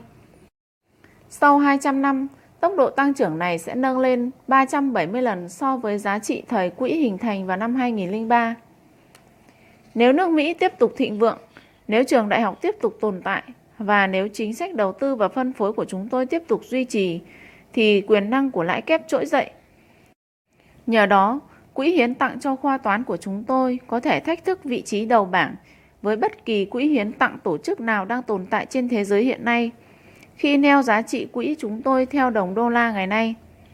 Đối với những người thắc mắc làm thế nào chuyện này xảy ra được, chúng tôi nhắc họ nhớ đến một kế hoạch tương tự của Benjamin Franklin. Theo lời của nhà biên tiểu sử Brand là để lại di sản hữu ích tức thời nhưng sẽ đạt đến sức mạnh bác ái dài theo năm tháng. Sau khi mất vào năm 1790, Franklin để lại hai quỹ tuần hoàn đặc biệt, mỗi quỹ trị giá 1.000 bảng. Một quỹ ở Boston và một quỹ ở Philadelphia. Chúng tôi cho vay một phần nhỏ 5% hàng năm để giúp đỡ những nhà phát minh trẻ tuổi đã kết hôn. Blankin dự kiến mỗi quỹ sẽ tăng trưởng kép 5% hàng năm như thế, trong một thế kỷ sẽ nâng lên hơn 130.000 bảng và tại thời điểm đó dành 100.000 bảng phục vụ cho công trình công cộng. Trong 100 năm tiếp theo, Franklin nghĩ phần còn lại với 5% sẽ tăng lên hơn 4 triệu bảng và sau đó phân chia cho các thành phố và tiểu bang của họ. Thực tế, quỹ Boston đã tăng lên đến 4,5 triệu đô la vào năm 1990 và quỹ Philadelphia là 2 triệu đô la. Cho đến nay, chúng tôi đã đầu tư như thế nào? Trong 13 năm đầu tiên, vốn ban đầu của khoản hiến tặng tăng hơn gấp đôi sau khi trích chi tiêu và bất chấp thị trường sụp đổ 2008, 2009. Về sự tồn tại trong tương lai của trường đại học, cựu hiệu trưởng danh dự Đại học California Glecker, nhà lãnh đạo giáo dục hàng đầu ở Mỹ thế kỷ 20, quan sát thấy từ năm 1520 chỉ có khoảng 85 tổ chức tiếp tục tồn tại, khoảng 70 trong số này là các trường đại học. Ít tổ chức kéo dài hơn hoặc có khả năng phục hồi nhanh hơn các trường đại học. Một thời trang và khuynh hướng chính trị thì cứ quanh quẩn đến rồi đi. Các nhóm lợi ích đặc biệt ra sức thúc đẩy các chương trình nghị sự của mình bằng cách tìm kiếm ưu đãi hoặc gây bất lợi cho các phân nhóm cụ thể. Lịch sử toán học qua các thời đại cho thấy những đóng góp lớn lao từ sự đa dạng của các nền văn hóa, niềm tin và hệ thống xã hội. Chúng tôi xác định rằng việc chọn ứng viên không nằm ở biệt đãi hay phân biệt nào dựa trên chủng tộc, tôn giáo, nguồn gốc quốc gia, giới tính hay tín ngưỡng của họ, mà chính là giá trị toán học cùng tiềm năng tương lai, cũng như ý chí và khả năng thực thi chúng mới thực là tiêu chí lựa chọn. Chúng tôi hy vọng lên kế hoạch hiệu quả và món quà của chúng tôi sẽ tích lũy lợi ích cho nhiều thế hệ giống như Benjamin Franklin. Một cơ hội từ thiện khác phù hợp với các tiêu chí của chúng tôi xuất hiện vào năm 2004. Chính quyền George Bush đã hạn chế nghiêm ngặt các khoản tài trợ liên bang cho nghiên cứu tế bào gốc. Hơn nữa, các phòng thí nghiệm nghiên cứu bị cấm phải tách biệt hoàn toàn với các cơ sở do liên bang tài trợ. Về mặt lý thuyết, nếu một cây bút chì do ngân sách của chính phủ đài thọ đem sử dụng cho các nghiên cứu bị cấm, thì toàn bộ trợ cấp liên bang có thể và sẽ bị hủy bỏ. Quốc gia phải đối mặt với sự chậm trễ trong việc phát triển phương pháp trị liệu cứu sống con người. Một lượng chảy máu chất xám lớn bởi các nhà khoa học của chúng ta đổ ra nước ngoài để tiếp tục nghiên cứu của họ, cũng như làm mất đi vị trí dẫn đầu của chúng ta trong công nghệ tế bào gốc. Cử tri California vào cuộc chấp thuận phát hành trái phiếu trị giá 3 tỷ đô la để lập ra CIRM, Viện Y học tái tạo California, nhằm mục đích hỗ trợ cho nghiên cứu tế bào gốc và thoát khỏi những hạn chế của ông Bush trong 10 năm. CIIM dự định tài trợ 5 hay 6 trung tâm tại các trường đại học trên toàn tiểu bang. Mỗi nơi sẽ nhận hàng trăm triệu đô la. Số tiền sẽ giúp xây dựng các cơ sở nghiên cứu hoàn toàn tách biệt với bất kỳ nguồn tài trợ nào của liên bang, cũng như các khoản trợ cấp cho các giảng viên để phát triển các phương pháp điều trị tế bào gốc mới. UCI đã thành lập một nhóm quan trọng gồm các chuyên gia tế bào gốc và cố tình đặt tại quận Cam với bề dày công nghệ sinh học. Tuy nhiên, để đủ điều kiện, trường phải hoàn thành công tác xây dựng trung tâm nghiên cứu trong 2 năm và phần lớn kinh phí phải đến từ trường đại học và các nhà tài trợ tư nhân. Nhân vật nào ở quận Cam đủ giàu và tiên phong cho nhóm tài trợ tư nhân? Phần tiếp theo của câu chuyện bắt đầu vào năm 1966. Một sinh viên năm cuối tại Đại học Đắc gặp phải tai nạn ô tô khủng khiếp. Cậu ấy bị chóc cả lớp da đầu và mất máu trầm trọng. May mắn là viên cảnh sát tiểu bang tìm ra miếng da đầu và được khâu lại thành công. Phải mất một thời gian dài, cơ thể cậu mới lành lặn. Dành gần nguyên năm cuối cấp trong bệnh viện, cậu đọc Mr. Dinner. Mùa hè năm đó, giữa giai đoạn tốt nghiệp và nhập ngũ 3 năm sắp tới, cậu lờ đi lời khuyên của mẹ mình rồi đi đến Las Vegas và là một trong những tay đếm bài đời đầu. Sử dụng Mr. Dinner làm hướng dẫn, cậu mang theo 200 đô la và tăng tốc lên 10.000 đô la. Mất tổng cộng 4 tháng. Những ngày ăn uống qua loa tại các bàn màu xanh lục thường kéo dài 16 giờ. Cách kiếm tiền khó nhọc, nhưng giá trị thật sự này là những gì chàng trai trẻ học được. Cũng tương tự với nhiều người trước và sau cậu ấy. Sau này cậu chia sẻ, tôi không có manh mối nào để nói rằng 4 tháng của mình tại các bàn chơi ở Las Vegas đã đặt nền móng cho sự nghiệp thành công tại phố Wall. Nó dạy cho tôi một số nguyên tắc quan trọng vẫn y nguyên giá trị suốt 25 năm qua. Trở về từ Việt Nam năm 1969, tay đếm bài đến UCLA để lấy bằng thạc sĩ kinh doanh. Anh ta đọc về trái phiếu chuyển đổi trong Biz the Market. Điều đó ảnh hưởng lên luận án thạc sĩ của anh về chủ đề đó. Tốt nghiệp sau đó 2 năm vào năm 1971, anh nhận thấy các công việc cần bằng thạc sĩ lại khan hiếm. Nhưng lúc gửi đơn xin việc trước quảng cáo tìm kiếm nhà phân tích tín dụng cấp thấp tại Pacific Mutual, họ mến cả chàng trai và đề tài luận án. Trong những thập kỷ tiếp theo, anh đồng sáng lập Pacific Investment và về sau quản lý gần 2.000 tỷ đô la. Chàng sinh viên năm cuối đại học Đắc trở thành một tỷ phú nổi tiếng trên toàn thế giới. Trên đây là William Roth, ông hoàng trái phiếu. Bin và vợ mình là Sue quyên góp hàng chục triệu đô la cho các mục đích y khoa. Vì vậy, một nhóm tại UCI sắp xếp cuộc gặp ăn trưa với Bin để xem xét ông ấy và bà vợ Sue có thể dành tặng 10 triệu đô la cho quỹ và trở thành những nhà tài trợ chính cho Trung tâm Nghiên cứu Tế bào gốc thuộc chi nhánh của CIAM hay không? Trong cuộc trò chuyện, tôi đề cập đến món quà giá trị 10 triệu đô la sẽ dẫn tới 600 triệu đô la trong những năm tiếp theo, nâng khoản đóng góp của họ lên 60 lần. Tôi nhìn thấy ánh mắt lóe lên hy vọng của Bin và nghĩ Bin và Su chắc chắn coi trọng cơ hội tạo ra các tác động lớn lao so với giá trị của số tiền quyên góp, cũng như Vivian và tôi vậy. Sau khi cân nhắc trước sau, họ đồng ý. Mọi thứ đều tốt đẹp, nhưng cốt chứng minh cho sự hỗ trợ của cộng đồng. CIIM cũng yêu cầu những món quà đáng kể phải đến từ nhiều nguồn tài trợ tư nhân, chứ không chỉ một người. Cùng với những người khác, Vivian và tôi cùng đóng góp thêm phần của mình. CIIM tiếp nối với 30 triệu đô la trong năm 2008 và rồi cơ sở 70 triệu đô la hoàn thành trong vòng chưa đầy 2 năm, thấp hơn ngân sách quy định và trước thời hạn. Đại học California đã đáp ứng một thử nghiệm khác của Vivian và tôi sử dụng trong quá trình cân nhắc đóng góp. Chúng tôi muốn dành ít nhất 90% số tiền trực tiếp cho mục đích ưu tiên của mình, chứ không phải gây quỹ và quản lý. Bạn có thể kiểm tra tỷ lệ phần trăm này ở bất kỳ tổ chức phi lợi nhuận nào từ báo cáo tài chính hàng năm bằng cách nhìn vào tỷ lệ số tiền dành cho mục tiêu trên chi tiêu tổng thể.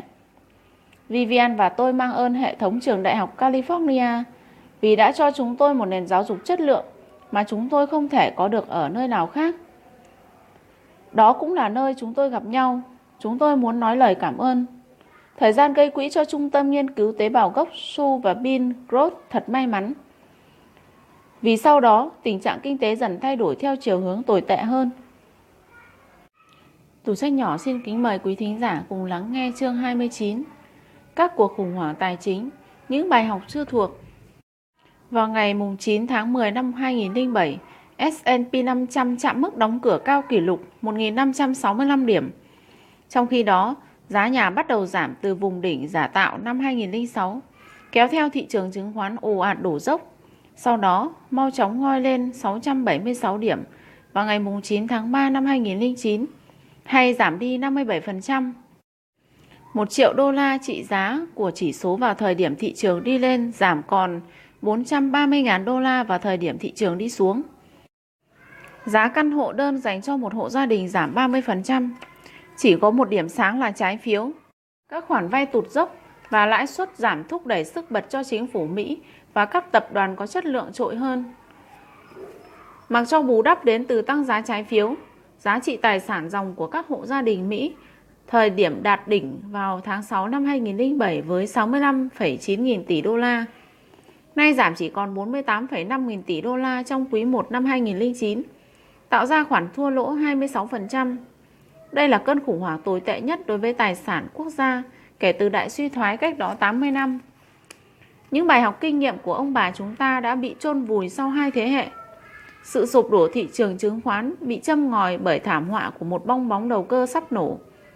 Khi giá cổ phiếu tăng vào thập niên 1920, các nhà đầu tư, chủ yếu là tay cờ bạc, bắt đầu tin rằng chúng sẽ tiếp tục tăng lên một nhà kinh tế học hàng đầu bấy giờ còn khích động trước tuyên bố các cổ phiếu luôn bồi đắp nên nền giá cao mới. Nhưng chìa khóa của thảm họa sau đó là đồng tiền dễ vay và đòn bẩy. Các nhà đầu tư có thể mua cổ phiếu chỉ bằng 10% ký quỹ.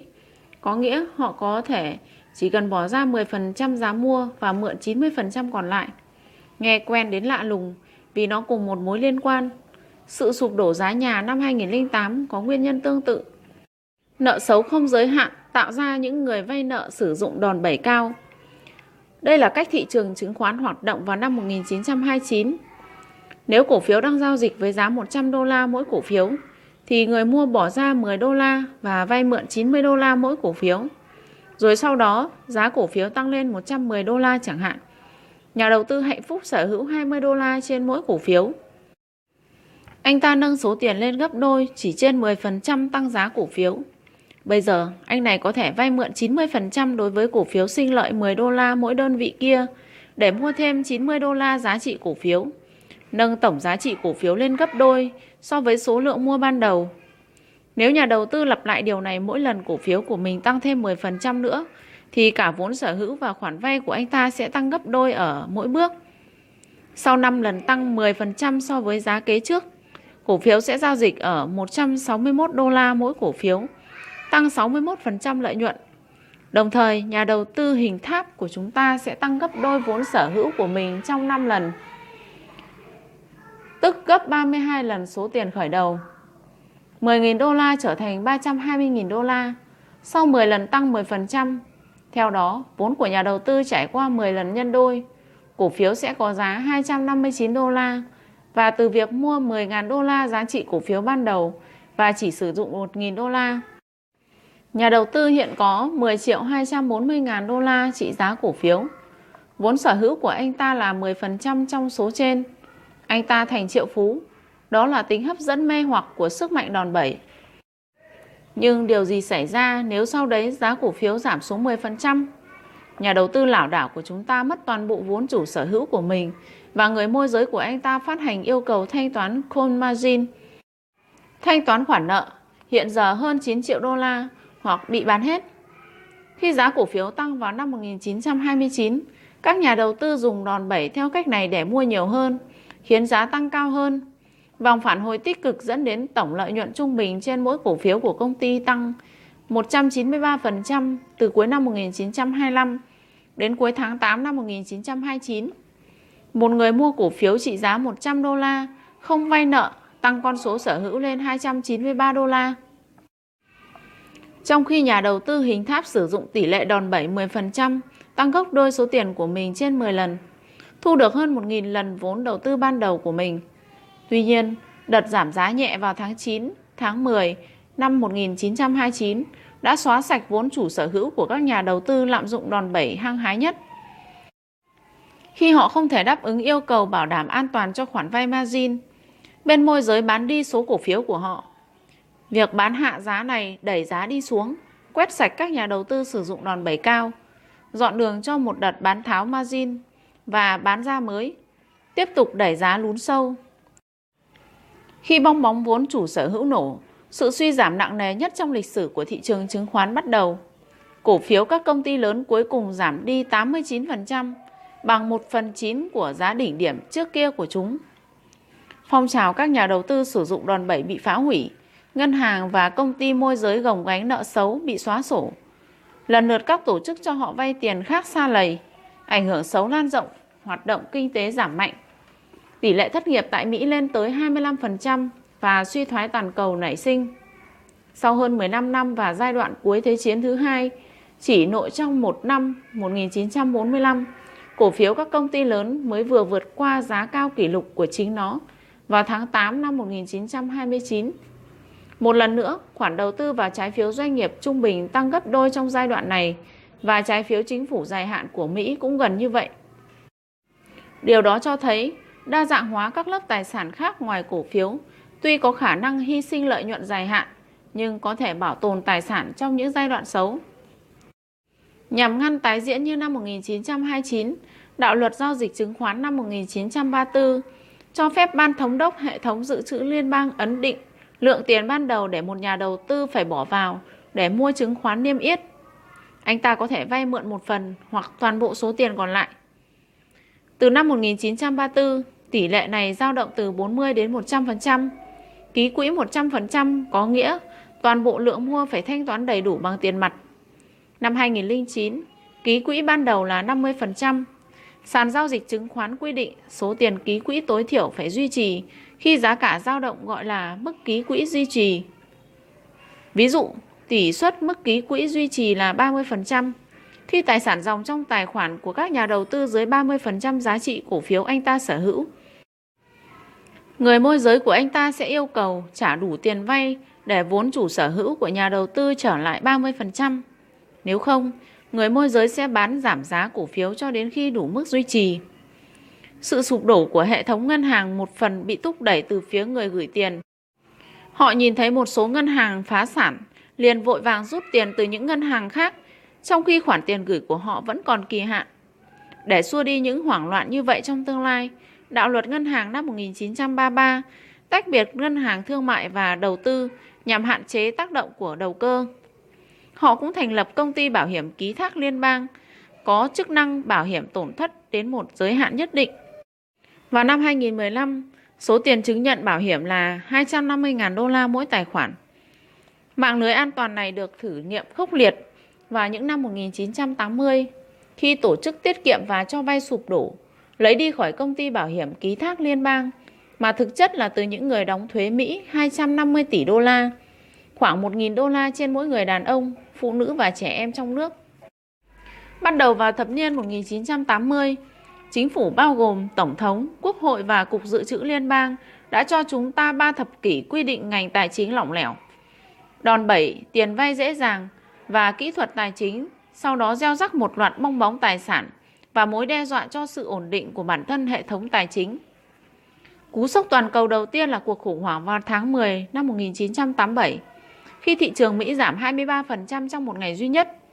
Nguyên nhân gây ra bởi một sự kiện phản hồi ồ ạt xuất phát từ sản phẩm định lượng của bảo hiểm danh mục đầu tư phát minh trong thời gian này, bị dùng đòn bẩy thông qua các thị trường hợp đồng tương lai mới.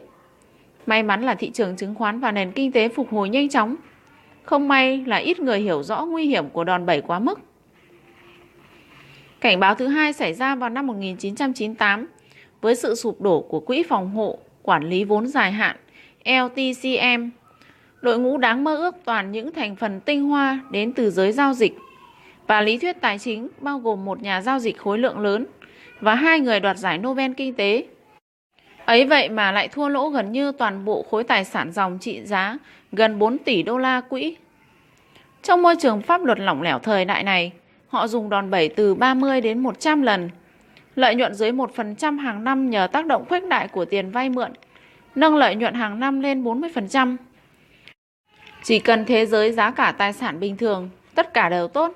Nhưng cũng như tình trạng các nhà đầu tư với tỷ lệ ký quỹ 10% bị xóa sổ bởi một phiên đảo chiều giá nhẹ vào năm 1929. LTCM với tỷ lệ ký quỹ từ 1 đến 3% đã bị phá sản trước sự thay đổi ồ ạt trên nhiều thị trường. Trong cuốn sách Thiên Nga Đen, tác giả Nassim biện dẫn hùng hồn rằng lợi nhuận vượt mức trước mắt của LTCM có thể trở nên ảo tưởng vì chúng hẳn cần phải cần lượng bù đắp to lớn hơn trước tổn thất lớn hiếm hoi từ sự kiện cực đoan. Những con thiên nga đen như vậy có thể là ngày tận thế đối với một số người, nhưng là ngày hồi sinh với người khác. Chớ trêu thay, bỏ qua cơ hội đầu tư vào ETCM để giàu có năm 1994. Tôi kiếm tiền vào năm 1998 bằng cách khai thác giá thị trường bị bóp méo sau vết xe đổ của họ. Thua lỗ của LTCM là lợi nhuận cho Riskilling Partner của chúng tôi.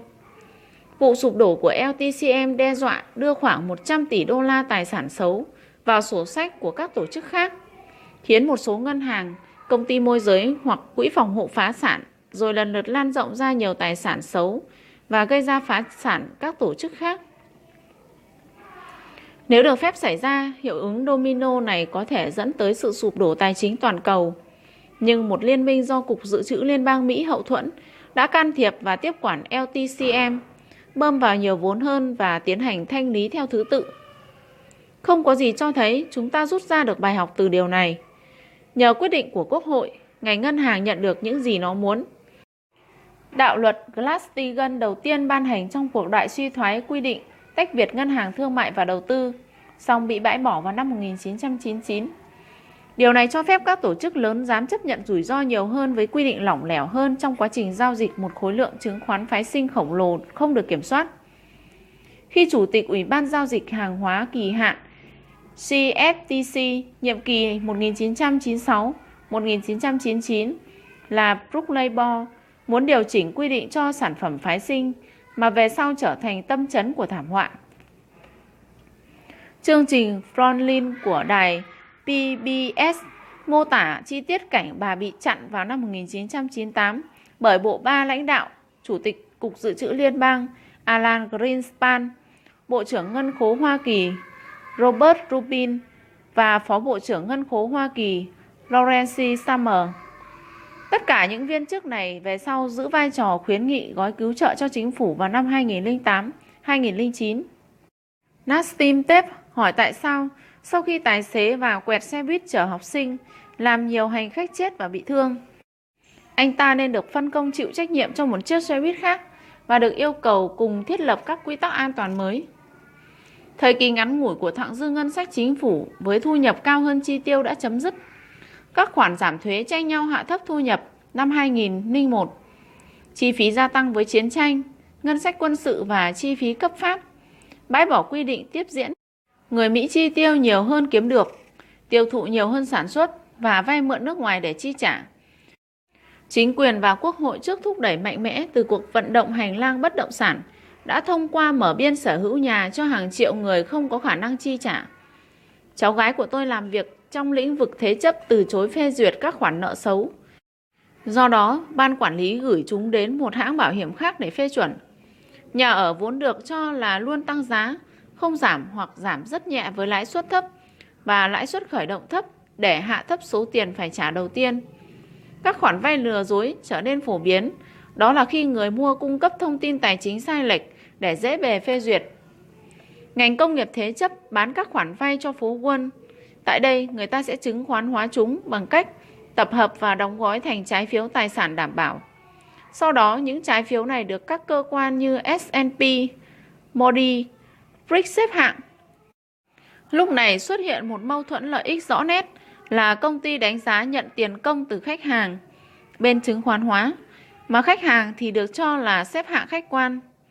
Xếp hạng cao giúp chứng khoán dễ dàng bán hơn, nhưng khi giá nhà bắt đầu giảm từ mức tăng đỉnh điểm năm 2006, phần lớn các chứng khoán này thành ra kém giá trị, kể cả những chứng khoán các cơ quan trên xếp hạng AAA cao nhất.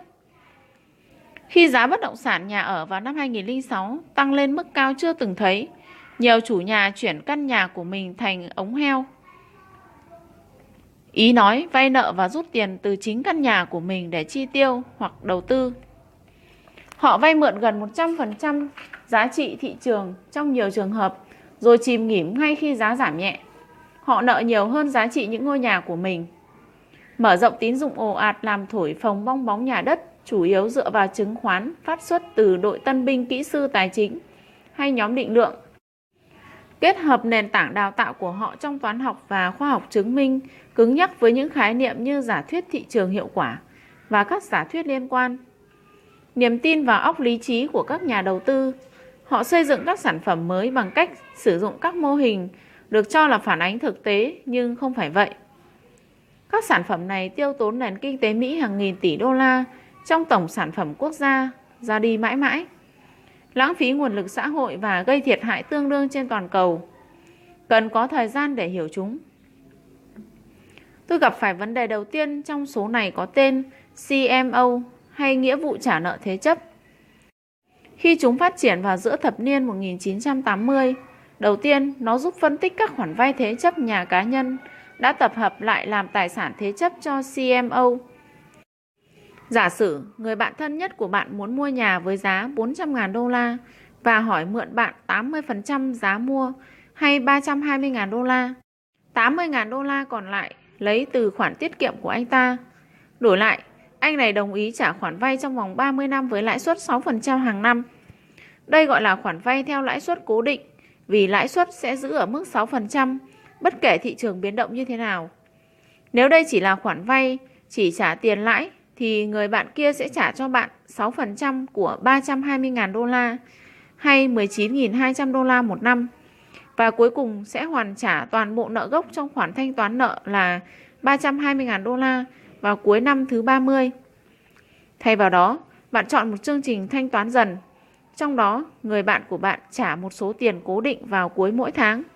Khoản thanh toán này lớn hơn một chút so với thanh toán chỉ trả tiền lãi hàng tháng là 1.600 đô la. Và như tính toán từ các công thức bất động sản chuẩn sẽ cho kết quả 1.918,59 đô la. Số tiền thêm sẽ làm giảm tiền gốc một ít sau mỗi lần thanh toán và do đó cắt giảm số tiền lãi tính trên lần thanh toán kế tiếp. Do vậy, thời gian trôi qua, phần gia tăng của mỗi khoản thanh toán sẽ làm giảm tiền gốc. Ban đầu, tiền gốc giảm chậm rãi, nhưng gần cuối thời hạn 30 năm, khoản vay được thanh toán gần hết và phần lãi phải trả trên đó nhỏ lại. Do đó, các khoản thanh toán về sau chủ yếu làm giảm tiền gốc. Bảo đảm cho khoản vay của bạn là căn nhà của chính người bạn ấy. Hợp đồng của bạn quy định trong trường hợp người bạn kia không có khả năng trả khoản vay, bạn có thể bán căn nhà và sử dụng số tiền thu được để trả cho mình một phần, hoặc hy vọng tất cả số tiền người bạn mắc nợ. Nhưng bạn không có quyền truy đòi nữa. Nếu giá nhà chưa giảm nhiều đến thế, ít nhất không trong thời gian dài, rủi ro của bạn là gì? Vâng, câu hỏi này về giá trung bình, chứ không phải nhà riêng lẻ. Khu lân cận của người bạn có thể trở thành khu ổ chuột. Hoặc có lẽ anh ta mua căn nhà ở New Orleans ngay trước cơn bão Katrina. Trong bất kỳ trường hợp nào cũng có rủi ro đe dọa bạn thua lỗ một phần hoặc toàn bộ số tiền bạn cho mượn.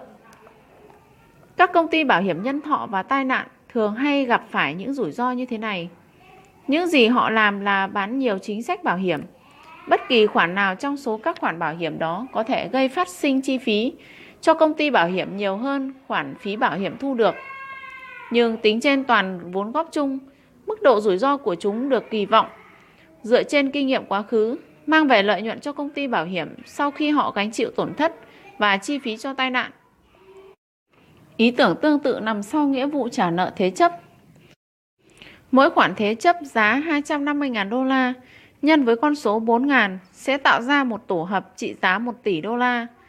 Thu các khoản thanh toán vốn và lãi từ mỗi khoản thế chấp này và sử dụng chúng cho những người mua cổ phiếu tổ hợp từ bạn.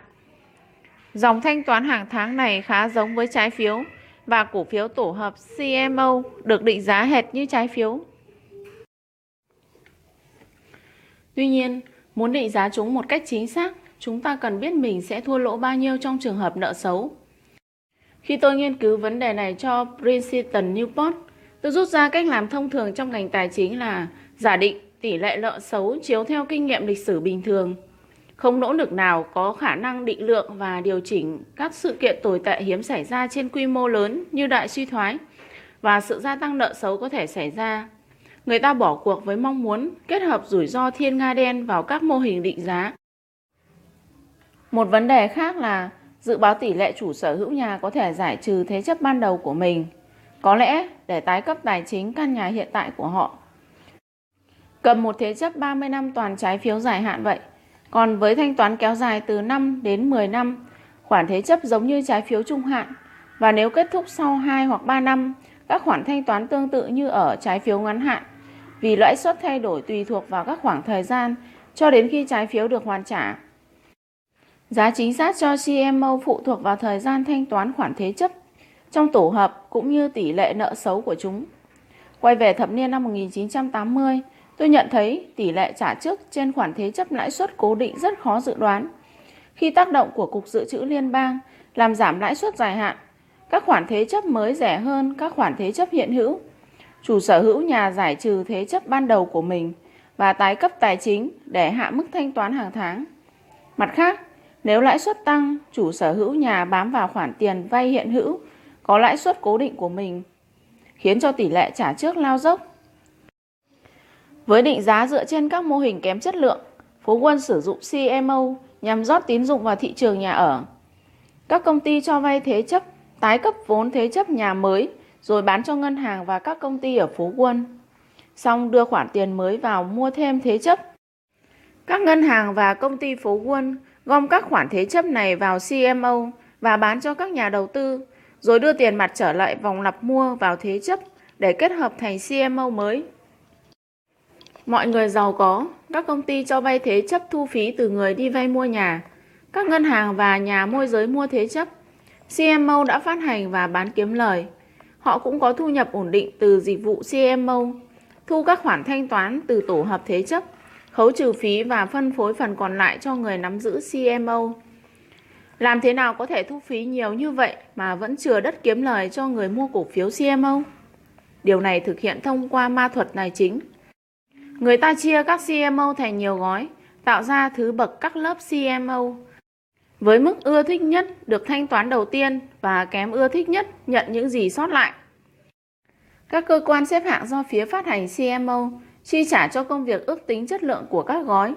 Theo đó, phạm lỗi đáng kể theo hướng lạc quan. Vì chứng khoán xếp hạng cao sẽ bán chạy hơn so với xếp hạng thấp.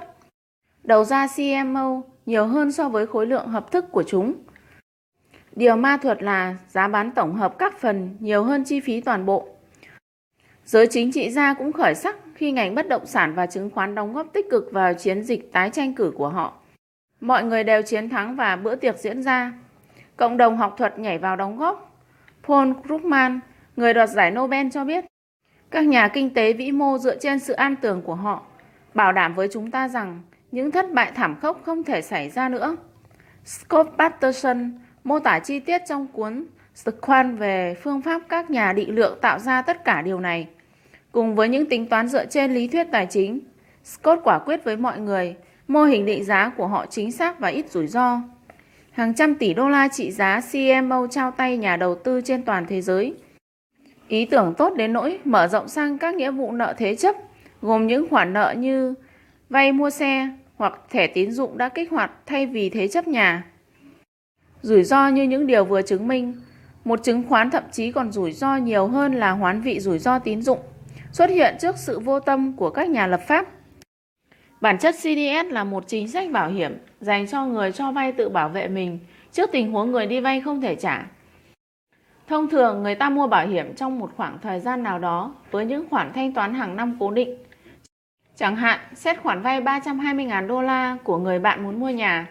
Nếu khoản nợ xấu xảy ra trong 5 năm tới như kịch bản bạn lo sợ, bạn có thể mua bảo hiểm suốt thời gian này, giả sử trị giá 1.600 đô la một năm hay 0,5% số tiền vay mượn ban đầu. Những hoán vị rủi ro tín dụng trị giá hàng nghìn tỷ đô la này phát hành và bắt đầu giao dịch giống như mọi chứng khoán khác. Để mua hoặc bán các hợp đồng này, bạn không phải sở hữu khoản vay nợ CDS được mua bảo hiểm. Bản thân điều đó không phải là vấn đề, vì các thị trường tài chính đơn giản là một sòng bạc lớn. Dù với lợi ích kinh tế và tất cả các vị trí đầu tư tương đương với các khoản đặt cược. Vấn đề là những công ty phát hành CDS có thể phát hành chúng mà không có tài sản đảm bảo gì hơn ngoài hoàn toàn tin cậy và tín nhiệm. Có nghĩa rằng nếu khoản đặt cược của họ thua lỗ thì có lẽ họ chẳng có tiền mà trả. Tiền ký quỹ, tài sản dự trữ để đảm bảo thanh toán nói chung nhỏ về không.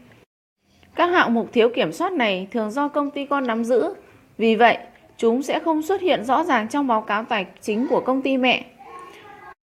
Một ví dụ điển hình là công ty bảo hiểm khổng lồ trên thế giới AIG bị đe dọa trước bờ vực sụp đổ vào khủng hoảng năm 2008. Trong thời gian chính phủ Mỹ phân phát hàng trăm tỷ đô la cứu vớt hệ thống tài chính. AIG là nơi duy nhất nuốt chọn 165 tỷ đô la. Họ phát hành hàng nghìn tỷ đô la CDS thông qua một công ty con, chủ yếu do họ đứng sau. Khi trái phiếu họ bảo hiểm bị giảm giá, AIG phải có nghĩa vụ đưa các khoản đảm bảo thanh toán khác vào để bảo lãnh cho CDS. Cuối cùng, khả năng thanh toán của họ trở nên bất khả thi, dẫn đến mối đe dọa tạo ra hàng trăm tỷ đô la thua lỗ cho ngân hàng thương mại và toàn thế giới. Không chỉ gói viện trợ, rút ruột từ người đóng thuế cho AIG giúp các công ty trong nước như Goldman Sachs vốn nắm giữ 10 tỷ đô la giấy tờ có giá thanh khoản kém từ AIG mà khoản tiền này còn phân bổ trên toàn cầu để bù đắp các khoản nợ xấu của AIG. Để xem mức độ điên rồ đến đâu, hãy tưởng tượng anh chàng Joseph Park đề nghị bán giúp bạn một CDS trên khoản vay 320.000 đô la của bạn cho một người bạn của bạn với giá 1.600 đô la hàng năm trong 5 năm. Ru đang làm tốt, có một căn nhà trị giá hàng triệu đô la không nợ nần và do đó là đồng tiền khôn. Hạnh phúc với 1.600 đô la thu nhập tăng thêm mỗi năm, Ru tiếp tục buôn CDS cho các khoản thế chấp nhà ở. Nhờ kiểm soát lỏng lẻo, anh ta qua tay hàng nghìn thương vụ như chứng nhận CDS anh ta bán cho bạn và thu nhập của anh ta tăng lên đến 1,6 triệu đô la một năm. Nếu các khoản vay này trung bình trị giá 320.000 đô la, anh ta sẽ đảm bảo tổng cộng 320 triệu đô la. Tất cả đều do căn nhà trị giá hàng triệu đô la của anh ta chống đỡ. Bạn phản đối bằng lập luận rằng Du không thể bán cả thảy CDS như thế, vì một khi anh ta bán đi một vài trong số đó, mọi người sẽ nhận thấy khả năng không thể trả trong cơn khủng hoảng.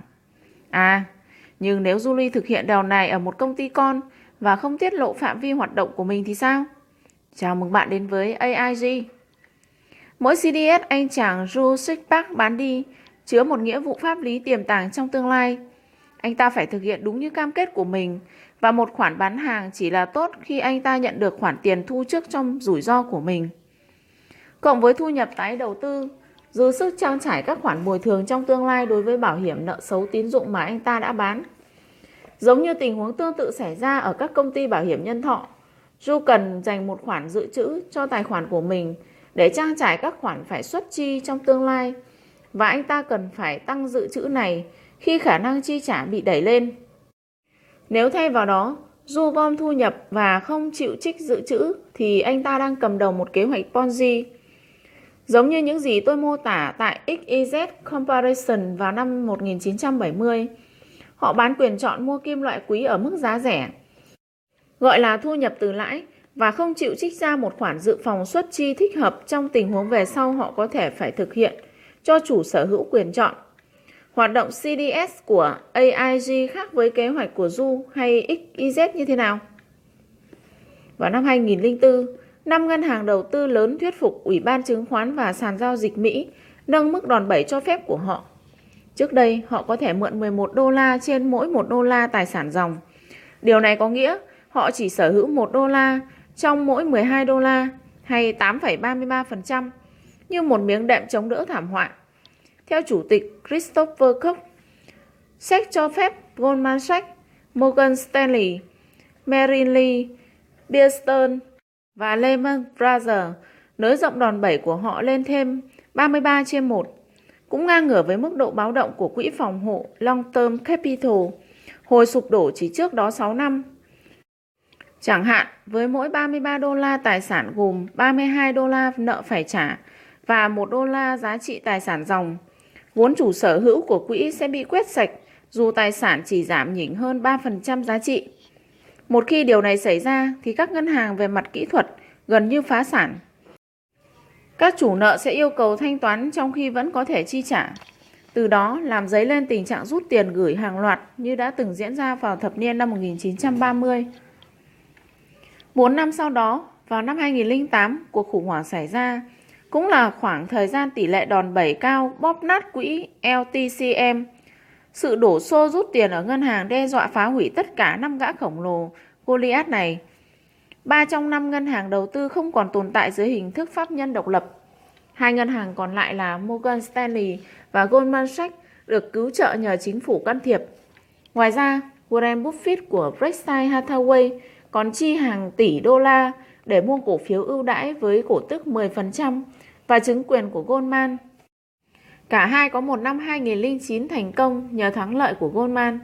Các đối tác cùng hưởng miếng bánh lợi tức, chia thêm cận mức kỷ lục đạt 20 đến 30 tỷ đô la. Loại bỏ hoặc cho ra rìa một số đối thủ cạnh tranh không phải chuyện xấu.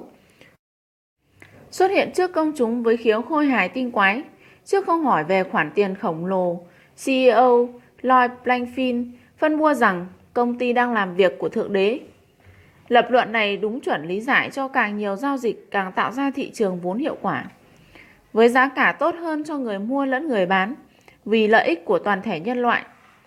Về sau, người ta mới biết một phần công việc của Thượng Đế là các ngân hàng cố tình bán chứng khoán rác dựa trên tài sản thế chấp, đồng thời cũng đặt những khoản cược khổng lồ và tha hồ đút túi nếu khách hàng của họ phá sản.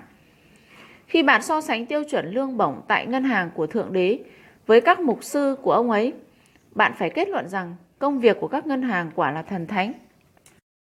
Mặc dù tổn thất xảy ra trên phạm vi cá nhân lẫn tổ chức có liên quan đến tài chính, nhóm giàu có liên kết chính trị đã cuỗm khỏi quốc khố 1.000 tỷ đô la để cứu các thực thể quá lớn để sụp đổ. Phải dốc hầu bao khoản đút lót đắt đỏ để xoa dịu và trả công các nhóm lợi ích đặc biệt những người đem phương tiện đi đập thành đồng nát rồi mua một chiếc xe khác sẽ được trợ cấp 4.500 đô la trong chương trình có tên là thưởng đập xe cũ.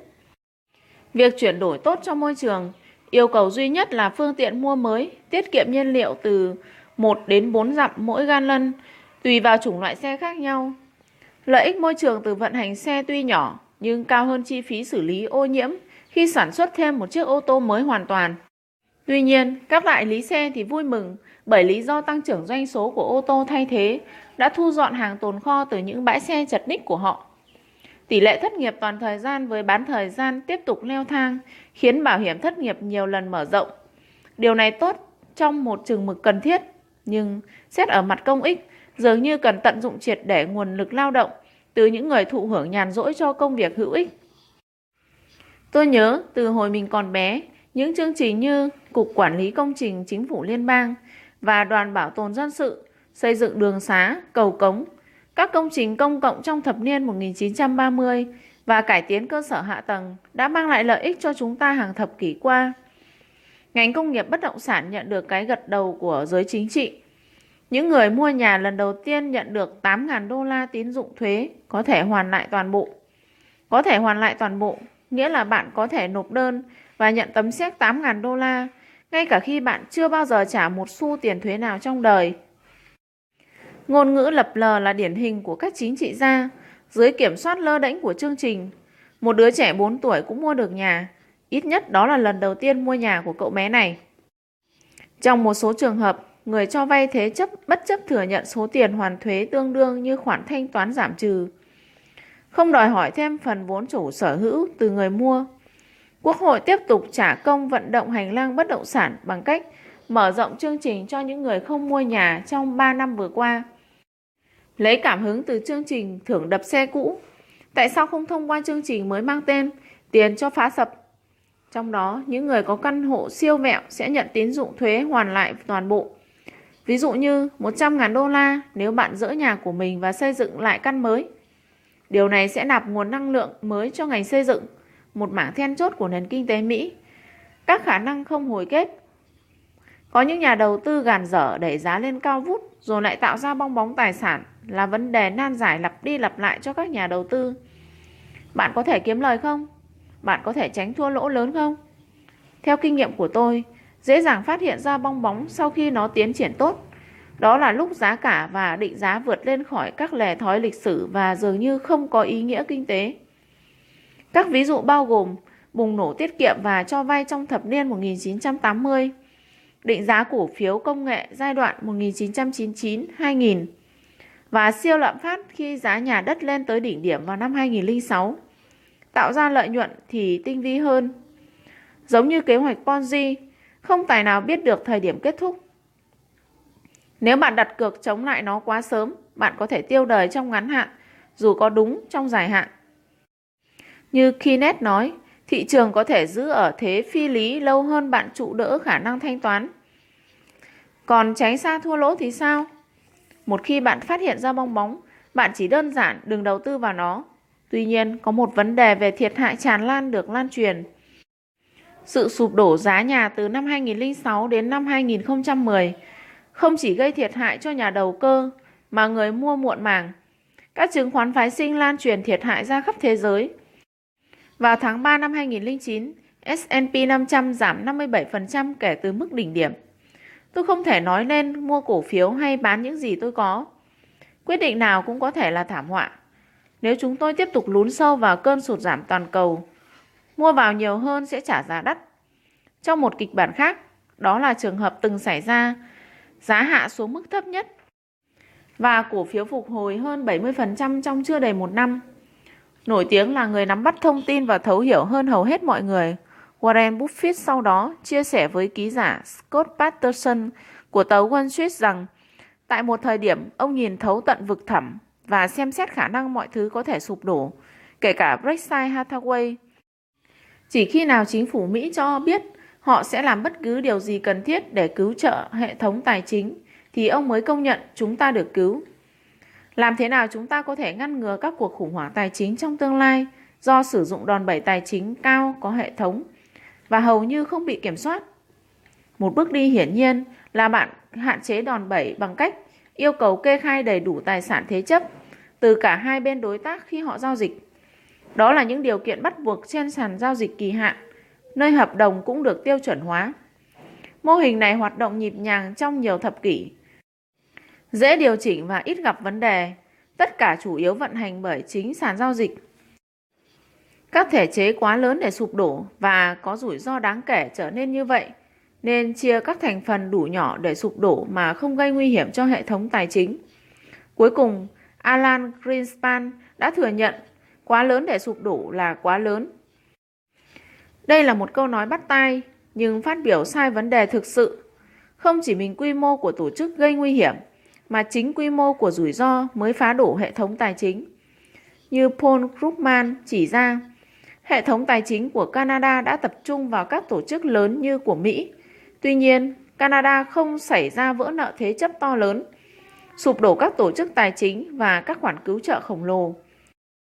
Sự khác biệt là Canada quy định các tiêu chuẩn nghiêm ngặt về thế chấp và các giới hạn càng siết chặt hơn lên đòn bẩy và rủi ro ngân hàng.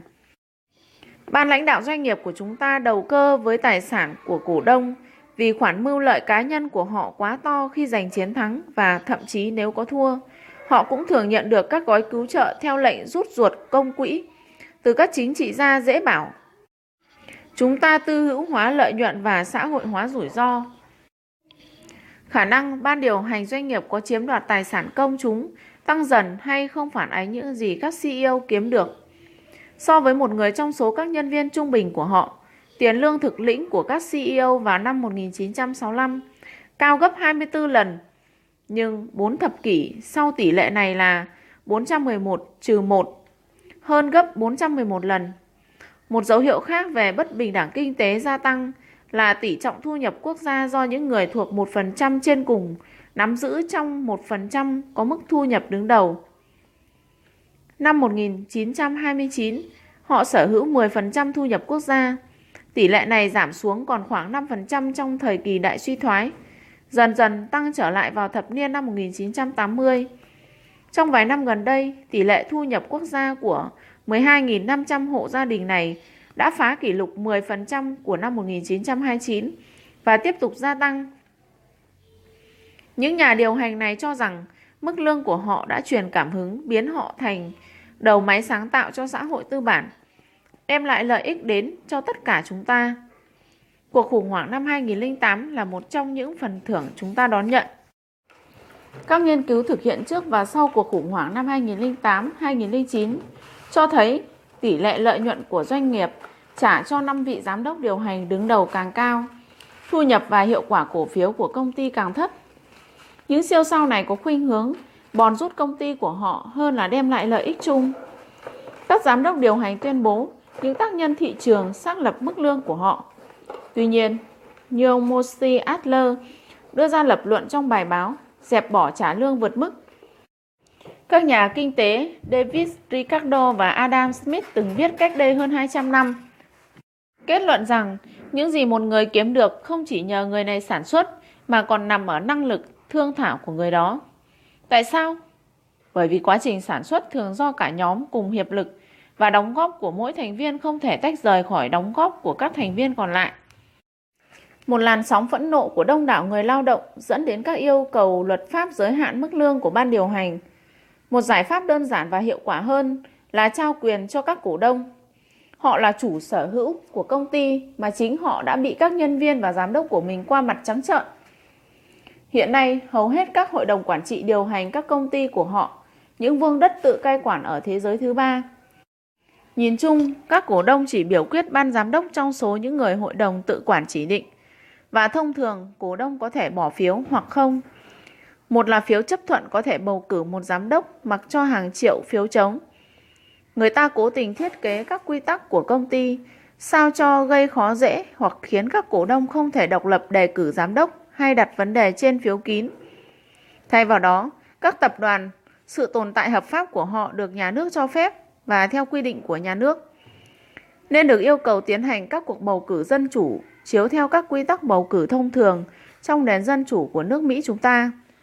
Hơn nữa, bất kỳ nhóm cổ đông nào cùng nhau nắm giữ một số tỷ lệ cổ phần cụ thể phải có quyền hạn không hạn chế đề cử ban giám đốc và đặt vấn đề trên phiếu kín, bao gồm cả thay thế thành viên hội đồng quản trị và giám đốc điều hành cao cấp.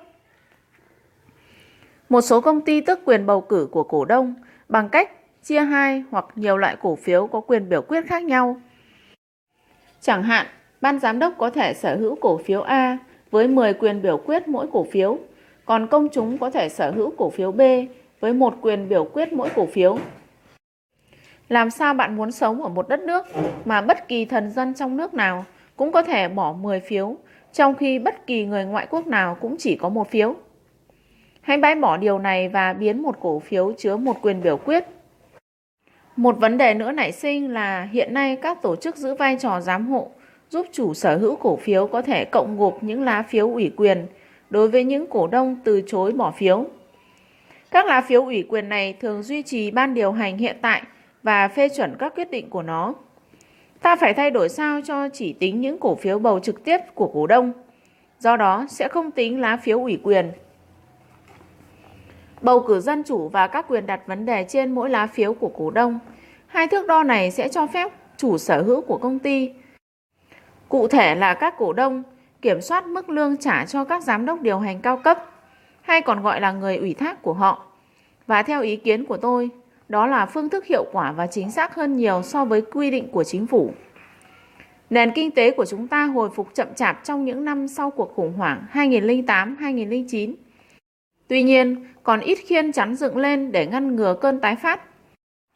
Triết gia nổi tiếng Giorgio Stantana từng cảnh báo, những người không thể nhớ quá khứ chắc chắn sẽ tái phạm lỗi lầm. Mặc dù các thể chế xã hội gặp khó khăn trong việc học hỏi từ lịch sử, nhưng cá nhân có thể làm được. Tiếp theo, tôi muốn chia sẻ một số điều mình đúc rút ra được. Tủ sách nhỏ trân trọng kính mời quý thính giả cùng lắng nghe chương cuối cùng của cuốn sách Người đàn ông đánh bại mọi thị trường. Chương 30: Những suy tư.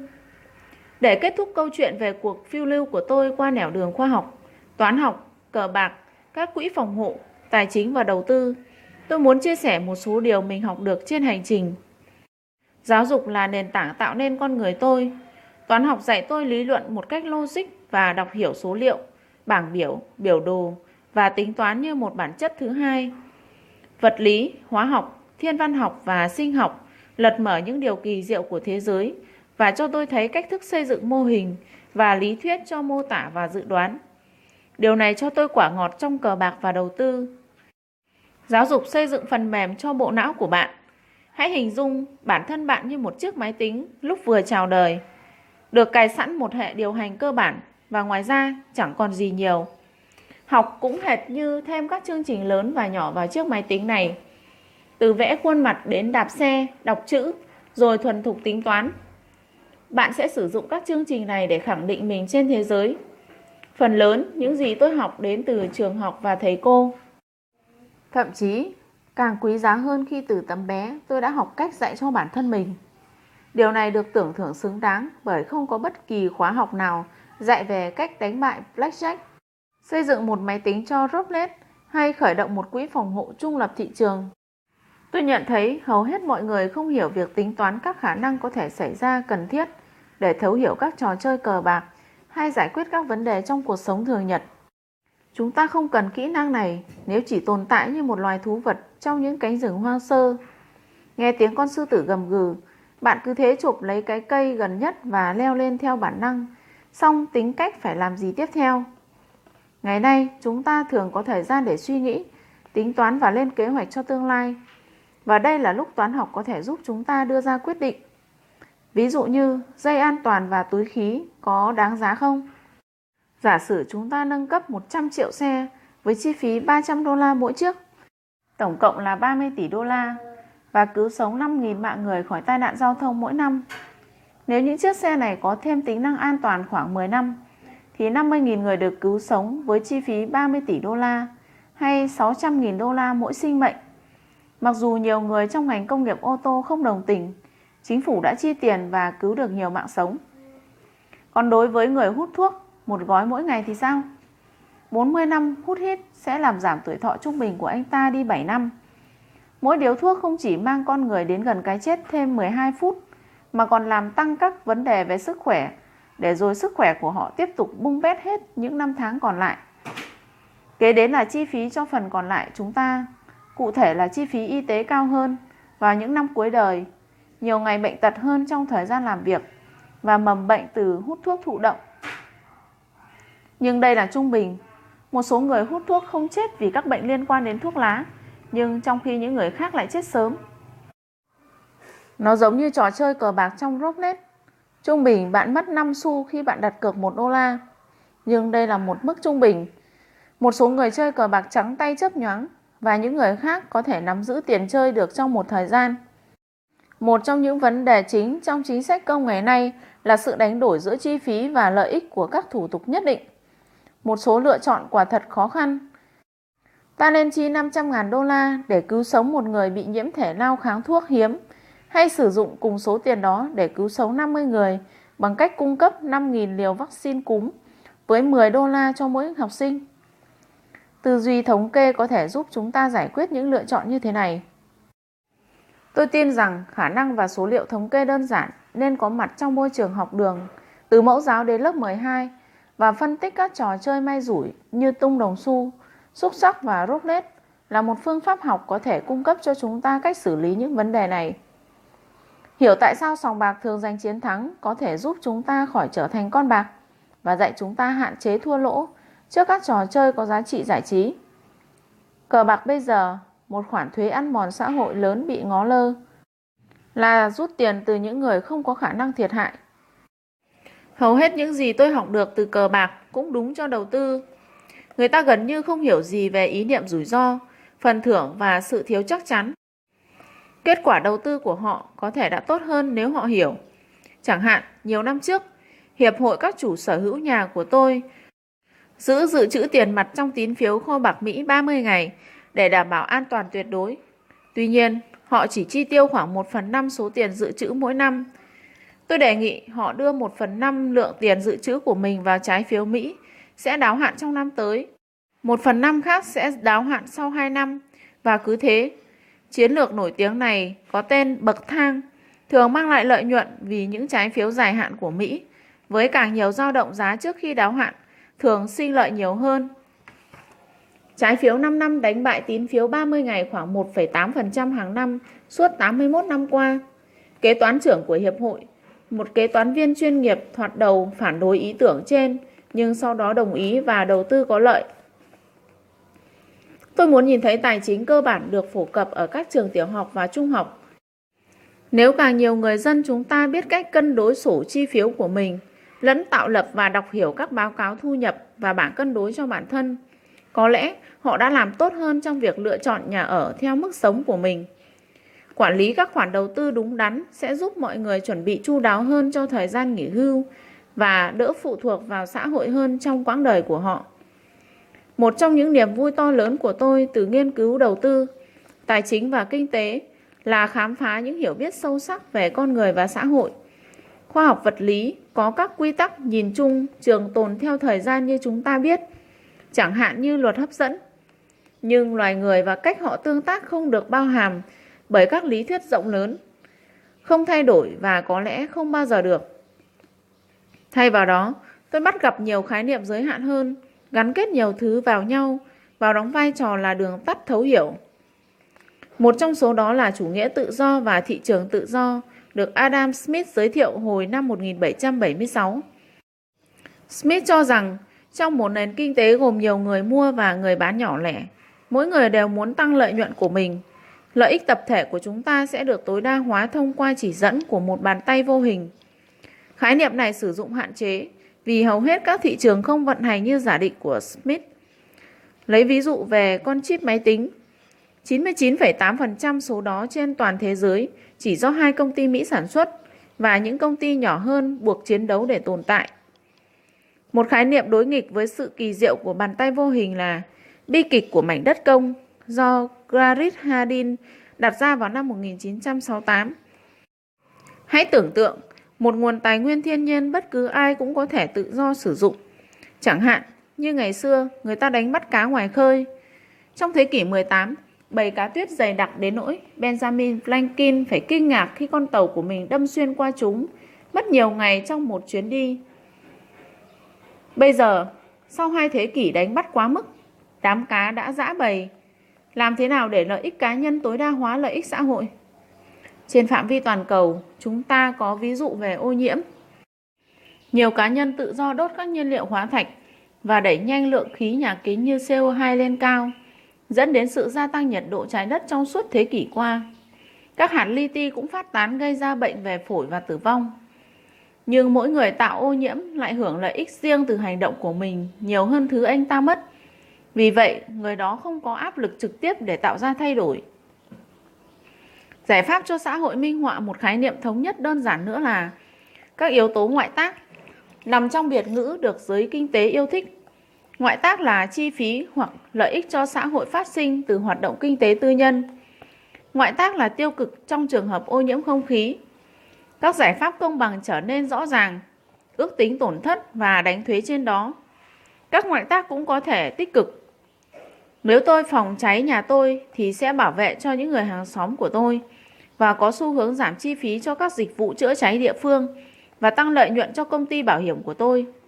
Thay vì bị đánh thuế, tôi có thể được tưởng thưởng bằng việc hạ suất phí bảo hiểm của mình.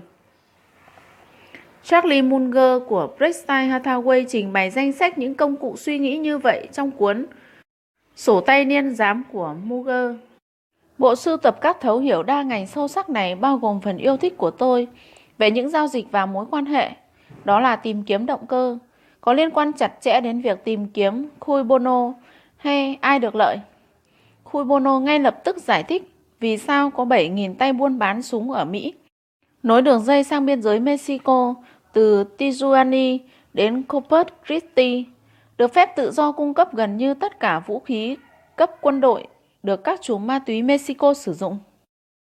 Nó giải thích lý do tại sao Quốc hội ủy thác chế tạo ethanol từ ngô điên rồ và lãng phí.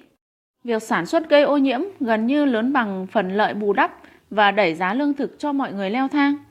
Sử dụng ethanol làm mục tiêu thì tại sao là nó? Cho đến cuối năm 2011, mức thuế 54 xu cho mỗi gallon đánh lên ethanol nhập khẩu từ Brazil. Nhiều thấu hiểu sâu sắc hơn cho tất cả các nhà đầu tư đến từ ý tưởng to lớn hơn về thế lực cơ bản. Sự nhận biết nhóm giàu có liên kết chính trị thâu tóm nền kinh tế và quyền lực chính trị ở Mỹ. Đây là khái niệm cốt yếu để thấu hiểu điều gì xảy ra trong xã hội chúng ta và tại sao nó xảy ra. Họ là những người mua chuộc các chính trị gia bằng những đóng góp cho chiến dịch tranh cử, cơ hội nghề nghiệp, lợi nhuận đầu tư và còn nhiều nữa. Là chủ sở hữu của cải và cũng là người kiểm soát quyền lực, họ vận hành đất nước và sẽ tiếp tục làm như vậy. Chúng ta đã nhìn thấy cách họ sử dụng con rối chính phủ để cứu mình khỏi cuộc khủng hoảng tài chính năm 2008-2009. Để tôi giải thích rõ ràng, tôi không phản đối một số người giàu có hơn, dù đã giàu hơn nhiều so với những người khác. Tôi phản đối cách làm giàu thông qua các mối quan hệ chính trị thay vì kiếm tiền chính đáng. Nếu một thương hiệu bóng rổ trả cho người hàng xóm Code Bryant của tôi 20 triệu đô la một năm vì anh xứng đáng, tôi đồng ý. Nhưng nếu các nhà quản lý quỹ phòng hộ hối lộ các chính trị gia đưa ra một điều khoản trong luật cắt giảm thuế suất trên phần lớn thu nhập của họ xuống một tỷ lệ phần trăm bằng người lao động trung bình, tôi phản đối. Đơn giản có hai loại người giàu có, những người lạm dụng chính phủ để nghiêng lợi ích về phía họ và những người không làm vậy. Nhóm thứ nhất nộp thuế ở tỷ suất thấp hơn tầng lớp trung lưu và nhóm sau trả mức cao hơn đáng kể. Tỷ lệ pha trộn của hai nhóm tương tự như của tầng lớp trung lưu. Nhưng những người giàu có liên kết chính trị thường hướng sự chú ý vào suất thuế cao hơn của những người giàu có không liên kết chính trị như lá chắn cho họ trước đòi hỏi thuế tiếp tục tăng. Quyền lực trong nhóm này tập trung chủ yếu vào những người nắm giữ sự giàu có, nhóm 0,01%, với giá trị tài sản dòng hiện tại từ 125 triệu đô la trở lên. Một chủ đề nữa giúp giải quyết các vấn đề chính sách công là đơn giản hóa các quy tắc, quy định và pháp luật, đưa chính phủ ra khỏi quản lý kinh tế vi mô. Ví dụ, California và nhiều tiểu bang khác có mã số thuế thu nhập riêng, tương tự như mã số thuế liên bang, nhưng khác nhau đủ khiến người cư dân phải hoàn thành và nộp đơn khai thuế tiểu bang chi tiết và phức tạp như thu nhập liên bang. Đây là giải pháp của tôi. Hãy để thuế tiểu bang cho cá nhân đơn giản là một phần của thuế liên bang. Do cơ quan lập pháp ấn định và được chọn tăng tổng doanh thu như thuế trong kỳ. Hạch toán thu nhập đơn giản sẽ tiết kiệm hàng giờ cho từng cá nhân đóng thuế và giải phóng hàng nghìn nhân viên nhà nước không hiệu quả cho công việc hữu ích trong khu vực tư nhân. Loại bỏ 3.000 nhân viên của California với chi phí 100.000 đô la mỗi người, bao gồm tiền lương, phúc lợi và chi phí quản lý tuyến trên. Do đó sẽ tiết kiệm 300 triệu đô la mỗi năm, chưa kể đến thời gian và tiền của tiết kiệm cho người dân. Vì vậy, chúng tôi có một đề xuất trung lập doanh thu, đó là lợi ích dòng cho nhà nước. Lợi ích thậm chí còn lớn hơn nếu chúng ta áp dụng cách tiếp cận này đối với mã số thuế liên bang. Thuế suất cao vì các quy định chứa lỗ hổng tạo cơ hội cho nhiều người nộp ít hơn hoặc thậm chí không nộp. Thuế đồng loạt trung lập doanh thu có thể làm cho mã số thuế trở nên đơn giản và công bằng. Theo đó sẽ tóm được những kẻ ăn không từ phần còn lại của chúng ta. Tất cả thu nhập sẽ chịu thuế ngang bằng với miễn giảm thuế giả định như 1,5 lần cho mức nghèo. những người thu nhập dưới mức nghèo sẽ không phải nộp thuế, vì toàn bộ nhóm này chỉ chiếm một phần nhỏ thu nhập quốc gia, nên tác động miễn giảm này sẽ không đáng kể.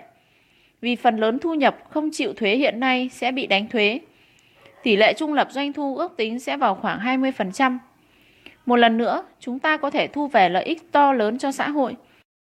Hàng trăm trong hàng nghìn nhân viên chính phủ, luật sư thuế, kế toán và khai thuế sẽ được giải phóng một đóng góp mang lại hiệu suất cho xã hội. Thuế giá trị gia tăng là một đề xuất nữa nhằm răng lưới những người trốn thuế và cắt giảm thuế suất hàng đầu còn một nửa. Nghĩ ra ý tưởng mang lại lợi ích xã hội là bước đầu tiên. Phần khó nhất xảy ra thường xuyên hơn là thông qua luật để thực thi. Điều này trở nên khó khăn hơn vì cuộc xung đột chính trị giữa các đảng phái ở Mỹ dần gay gắt. Chính trị từng được ca tụng là nghệ thuật của cái có thể, đang trở thành nghệ thuật của cái không thể. Tắc nghẽn không lối thoát giữa các phe phái là một trong những nguyên nhân của sự sụp đổ đế chế La Mã. Lịch sử ghi lại hai siêu cường đế chế La Mã khi đánh bại Carthage và Mỹ sau khi Liên Xô sụp đổ. Điều quan trọng đối với các nhà đầu tư dài hạn là liệu Mỹ sẽ thống trị thế giới trong thế kỷ 21 hay dù chúng ta đạt tới đỉnh cao nhưng lại phân tán sức mạnh của mình vào các cuộc chiến tranh nước ngoài tốn kém, quản lý tài chính yếu kém và những cuộc tranh chấp trong nước. Kịch bản đầu tiên có thể dẫn đến lợi suất của cổ phiếu đạt 7% một năm sau lạm phát thêm một thế kỷ nữa. Còn hệ quả của kịch bản còn lại thì sẽ kém dễ chịu hơn nhiều. Tôi chấn an những người bi quan bằng cách lưu ý rằng chúng ta vẫn giàu có, vẫn đang đổi mới và bên cạnh đó, Rome không bị phá hủy trong một ngày. Các quốc gia từng là cường quốc quyền lực nhất như Anh, Pháp, Ý, Tây Ban Nha, Hà Lan và Bồ Đào Nha vẫn nằm trong số các nước phát triển và văn minh nhất. Đối với những người lạc quan, tôi đề cập đến những hiện trạng rõ ràng như thâm hụt không kể xiết, sự lãng phí biết bao mạng sống và tiền của trong chiến tranh, trợ cấp chính trị như thịt lợn, cứu trợ, phúc lợi của công ty, trả lương cho người khuyết tật không có khả năng lao động và chia rẽ đảng phái trong cả ba nhánh của chính phủ. Trong khi đó, sự trỗi dậy của Trung Quốc đang thay đổi bối cảnh địa chính trị và kinh tế. Một trong những đe dọa đáng quan ngại nhất lại bị đánh giá thấp đối với tương lai của chúng ta là giáo dục và công nghệ. Bang California, nơi tôi là nhà tiên phong trong cuộc đua đến đáy. Phong trào chống thuế bỏ đói doanh thu tiểu bang, đặc biệt là hệ thống giáo dục. 10 cơ sở của Đại học California, một trong những hệ thống giáo dục đại học tốt nhất trên thế giới, đã nâng học phí lên 12.000 đô la một năm vào năm 2015. Thời tôi là sinh viên vào năm 1949, con số này là 70 đô la, tương đương với 700 đô la ngày nay, điều chỉnh theo lạm phát. Một nền giáo dục chất lượng sẵn sàng cho bất kỳ sinh viên nào đủ tiêu chuẩn. Các sinh viên tốt nghiệp từ trường đại học này tiếp tục dẫn đầu cuộc cách mạng công nghệ. Nhưng đến năm 2014, tiểu bang chỉ đóng góp khoảng 10% tổng chi phí cho tất cả hoạt động của trường. Nếu hệ thống UC tăng gấp đôi học phí và lệ phí thì có thể giảm hỗ trợ hoàn toàn từ tiểu bang và tư nhân hóa. Vì sinh viên các tiểu bang khác và sinh viên nước ngoài phải đóng góp gấp 3 lần học phí so với cư dân của California. Các hiệu trưởng và quản lý nâng quỹ của trường bằng cách thay thế nhóm sinh viên thứ hai bằng nhóm sinh viên thứ nhất.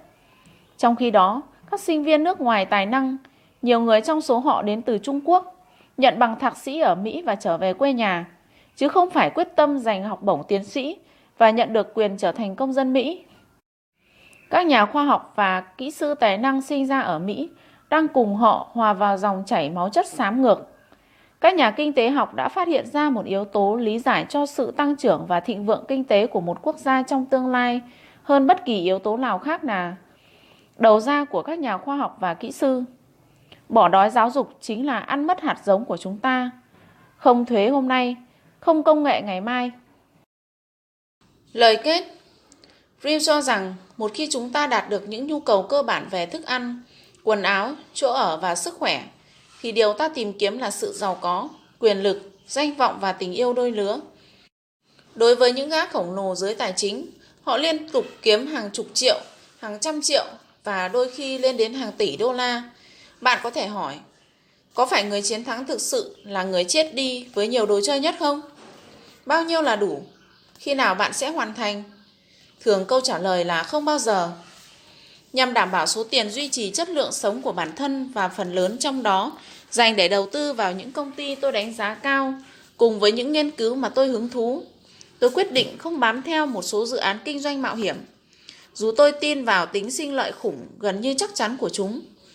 Một khi đã vạch ra các khái niệm lõi của các vấn đề và chứng minh chúng khả thi, tôi thích những thử thách tinh thần mới. Bạn sẽ thấy tôi chuyển từ trò chơi cá cược sang thế giới đầu tư với chứng quyền, quyền chọn, trái phiếu có thể chuyển đổi và các sản phẩm phái sinh khác.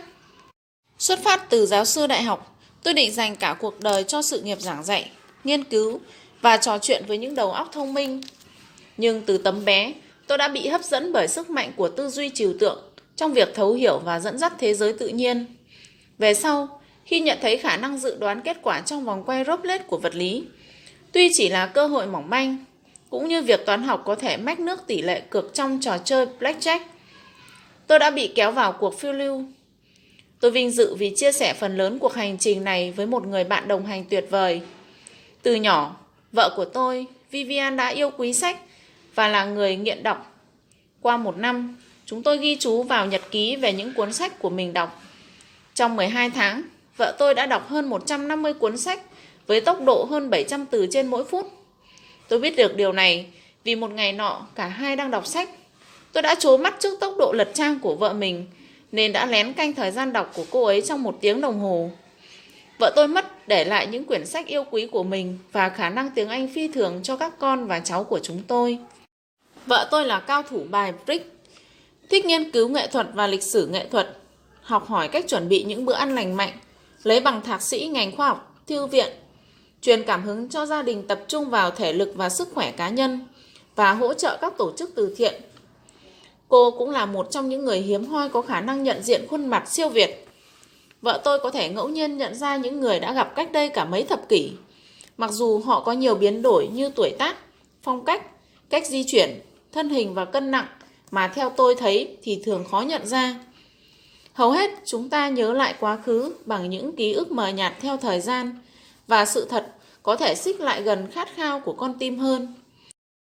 Trong khi hiện tượng đó xảy ra với con người, trí nhớ của Vivian vừa chính xác, vừa không thay đổi theo thời gian đến không tưởng. Sau khi vợ tôi qua đời vì căn bệnh ung thư vào năm 2011, chúng tôi đã làm lễ truy điệu. Ngẫm về quãng thời gian bên nhau của cả hai, tôi nhớ lại những gì anh trai của cô nói lúc đó. Không ai có thể lấy đi những điệu nhảy bạn đã nhảy. Cuộc sống giống như đọc một cuốn tiểu thuyết hay chạy bộ đường trường. Nó không mang nặng việc đạt đến mục tiêu hay không, mà chính ở bản thân cuộc hành trình và những trải nghiệm dọc đường đi. Như câu nói nổi tiếng của Benjamin Franklin, thời gian là chất liệu làm nên cuộc sống, và cách bạn sử dụng thời gian thế nào sẽ quyết định toàn bộ sự khác biệt. Thời gian quý giá nhất là lúc tôi dành cho những người mình quan tâm trong đời, vợ tôi, gia đình tôi, bạn bè tôi và cộng sự của tôi. Dù bạn làm bất cứ điều gì, hãy tận hưởng cuộc sống và chia sẻ cùng những người bên cạnh bạn và để lại một điều gì đó tốt đẹp của bản thân cho các thế hệ mai sau.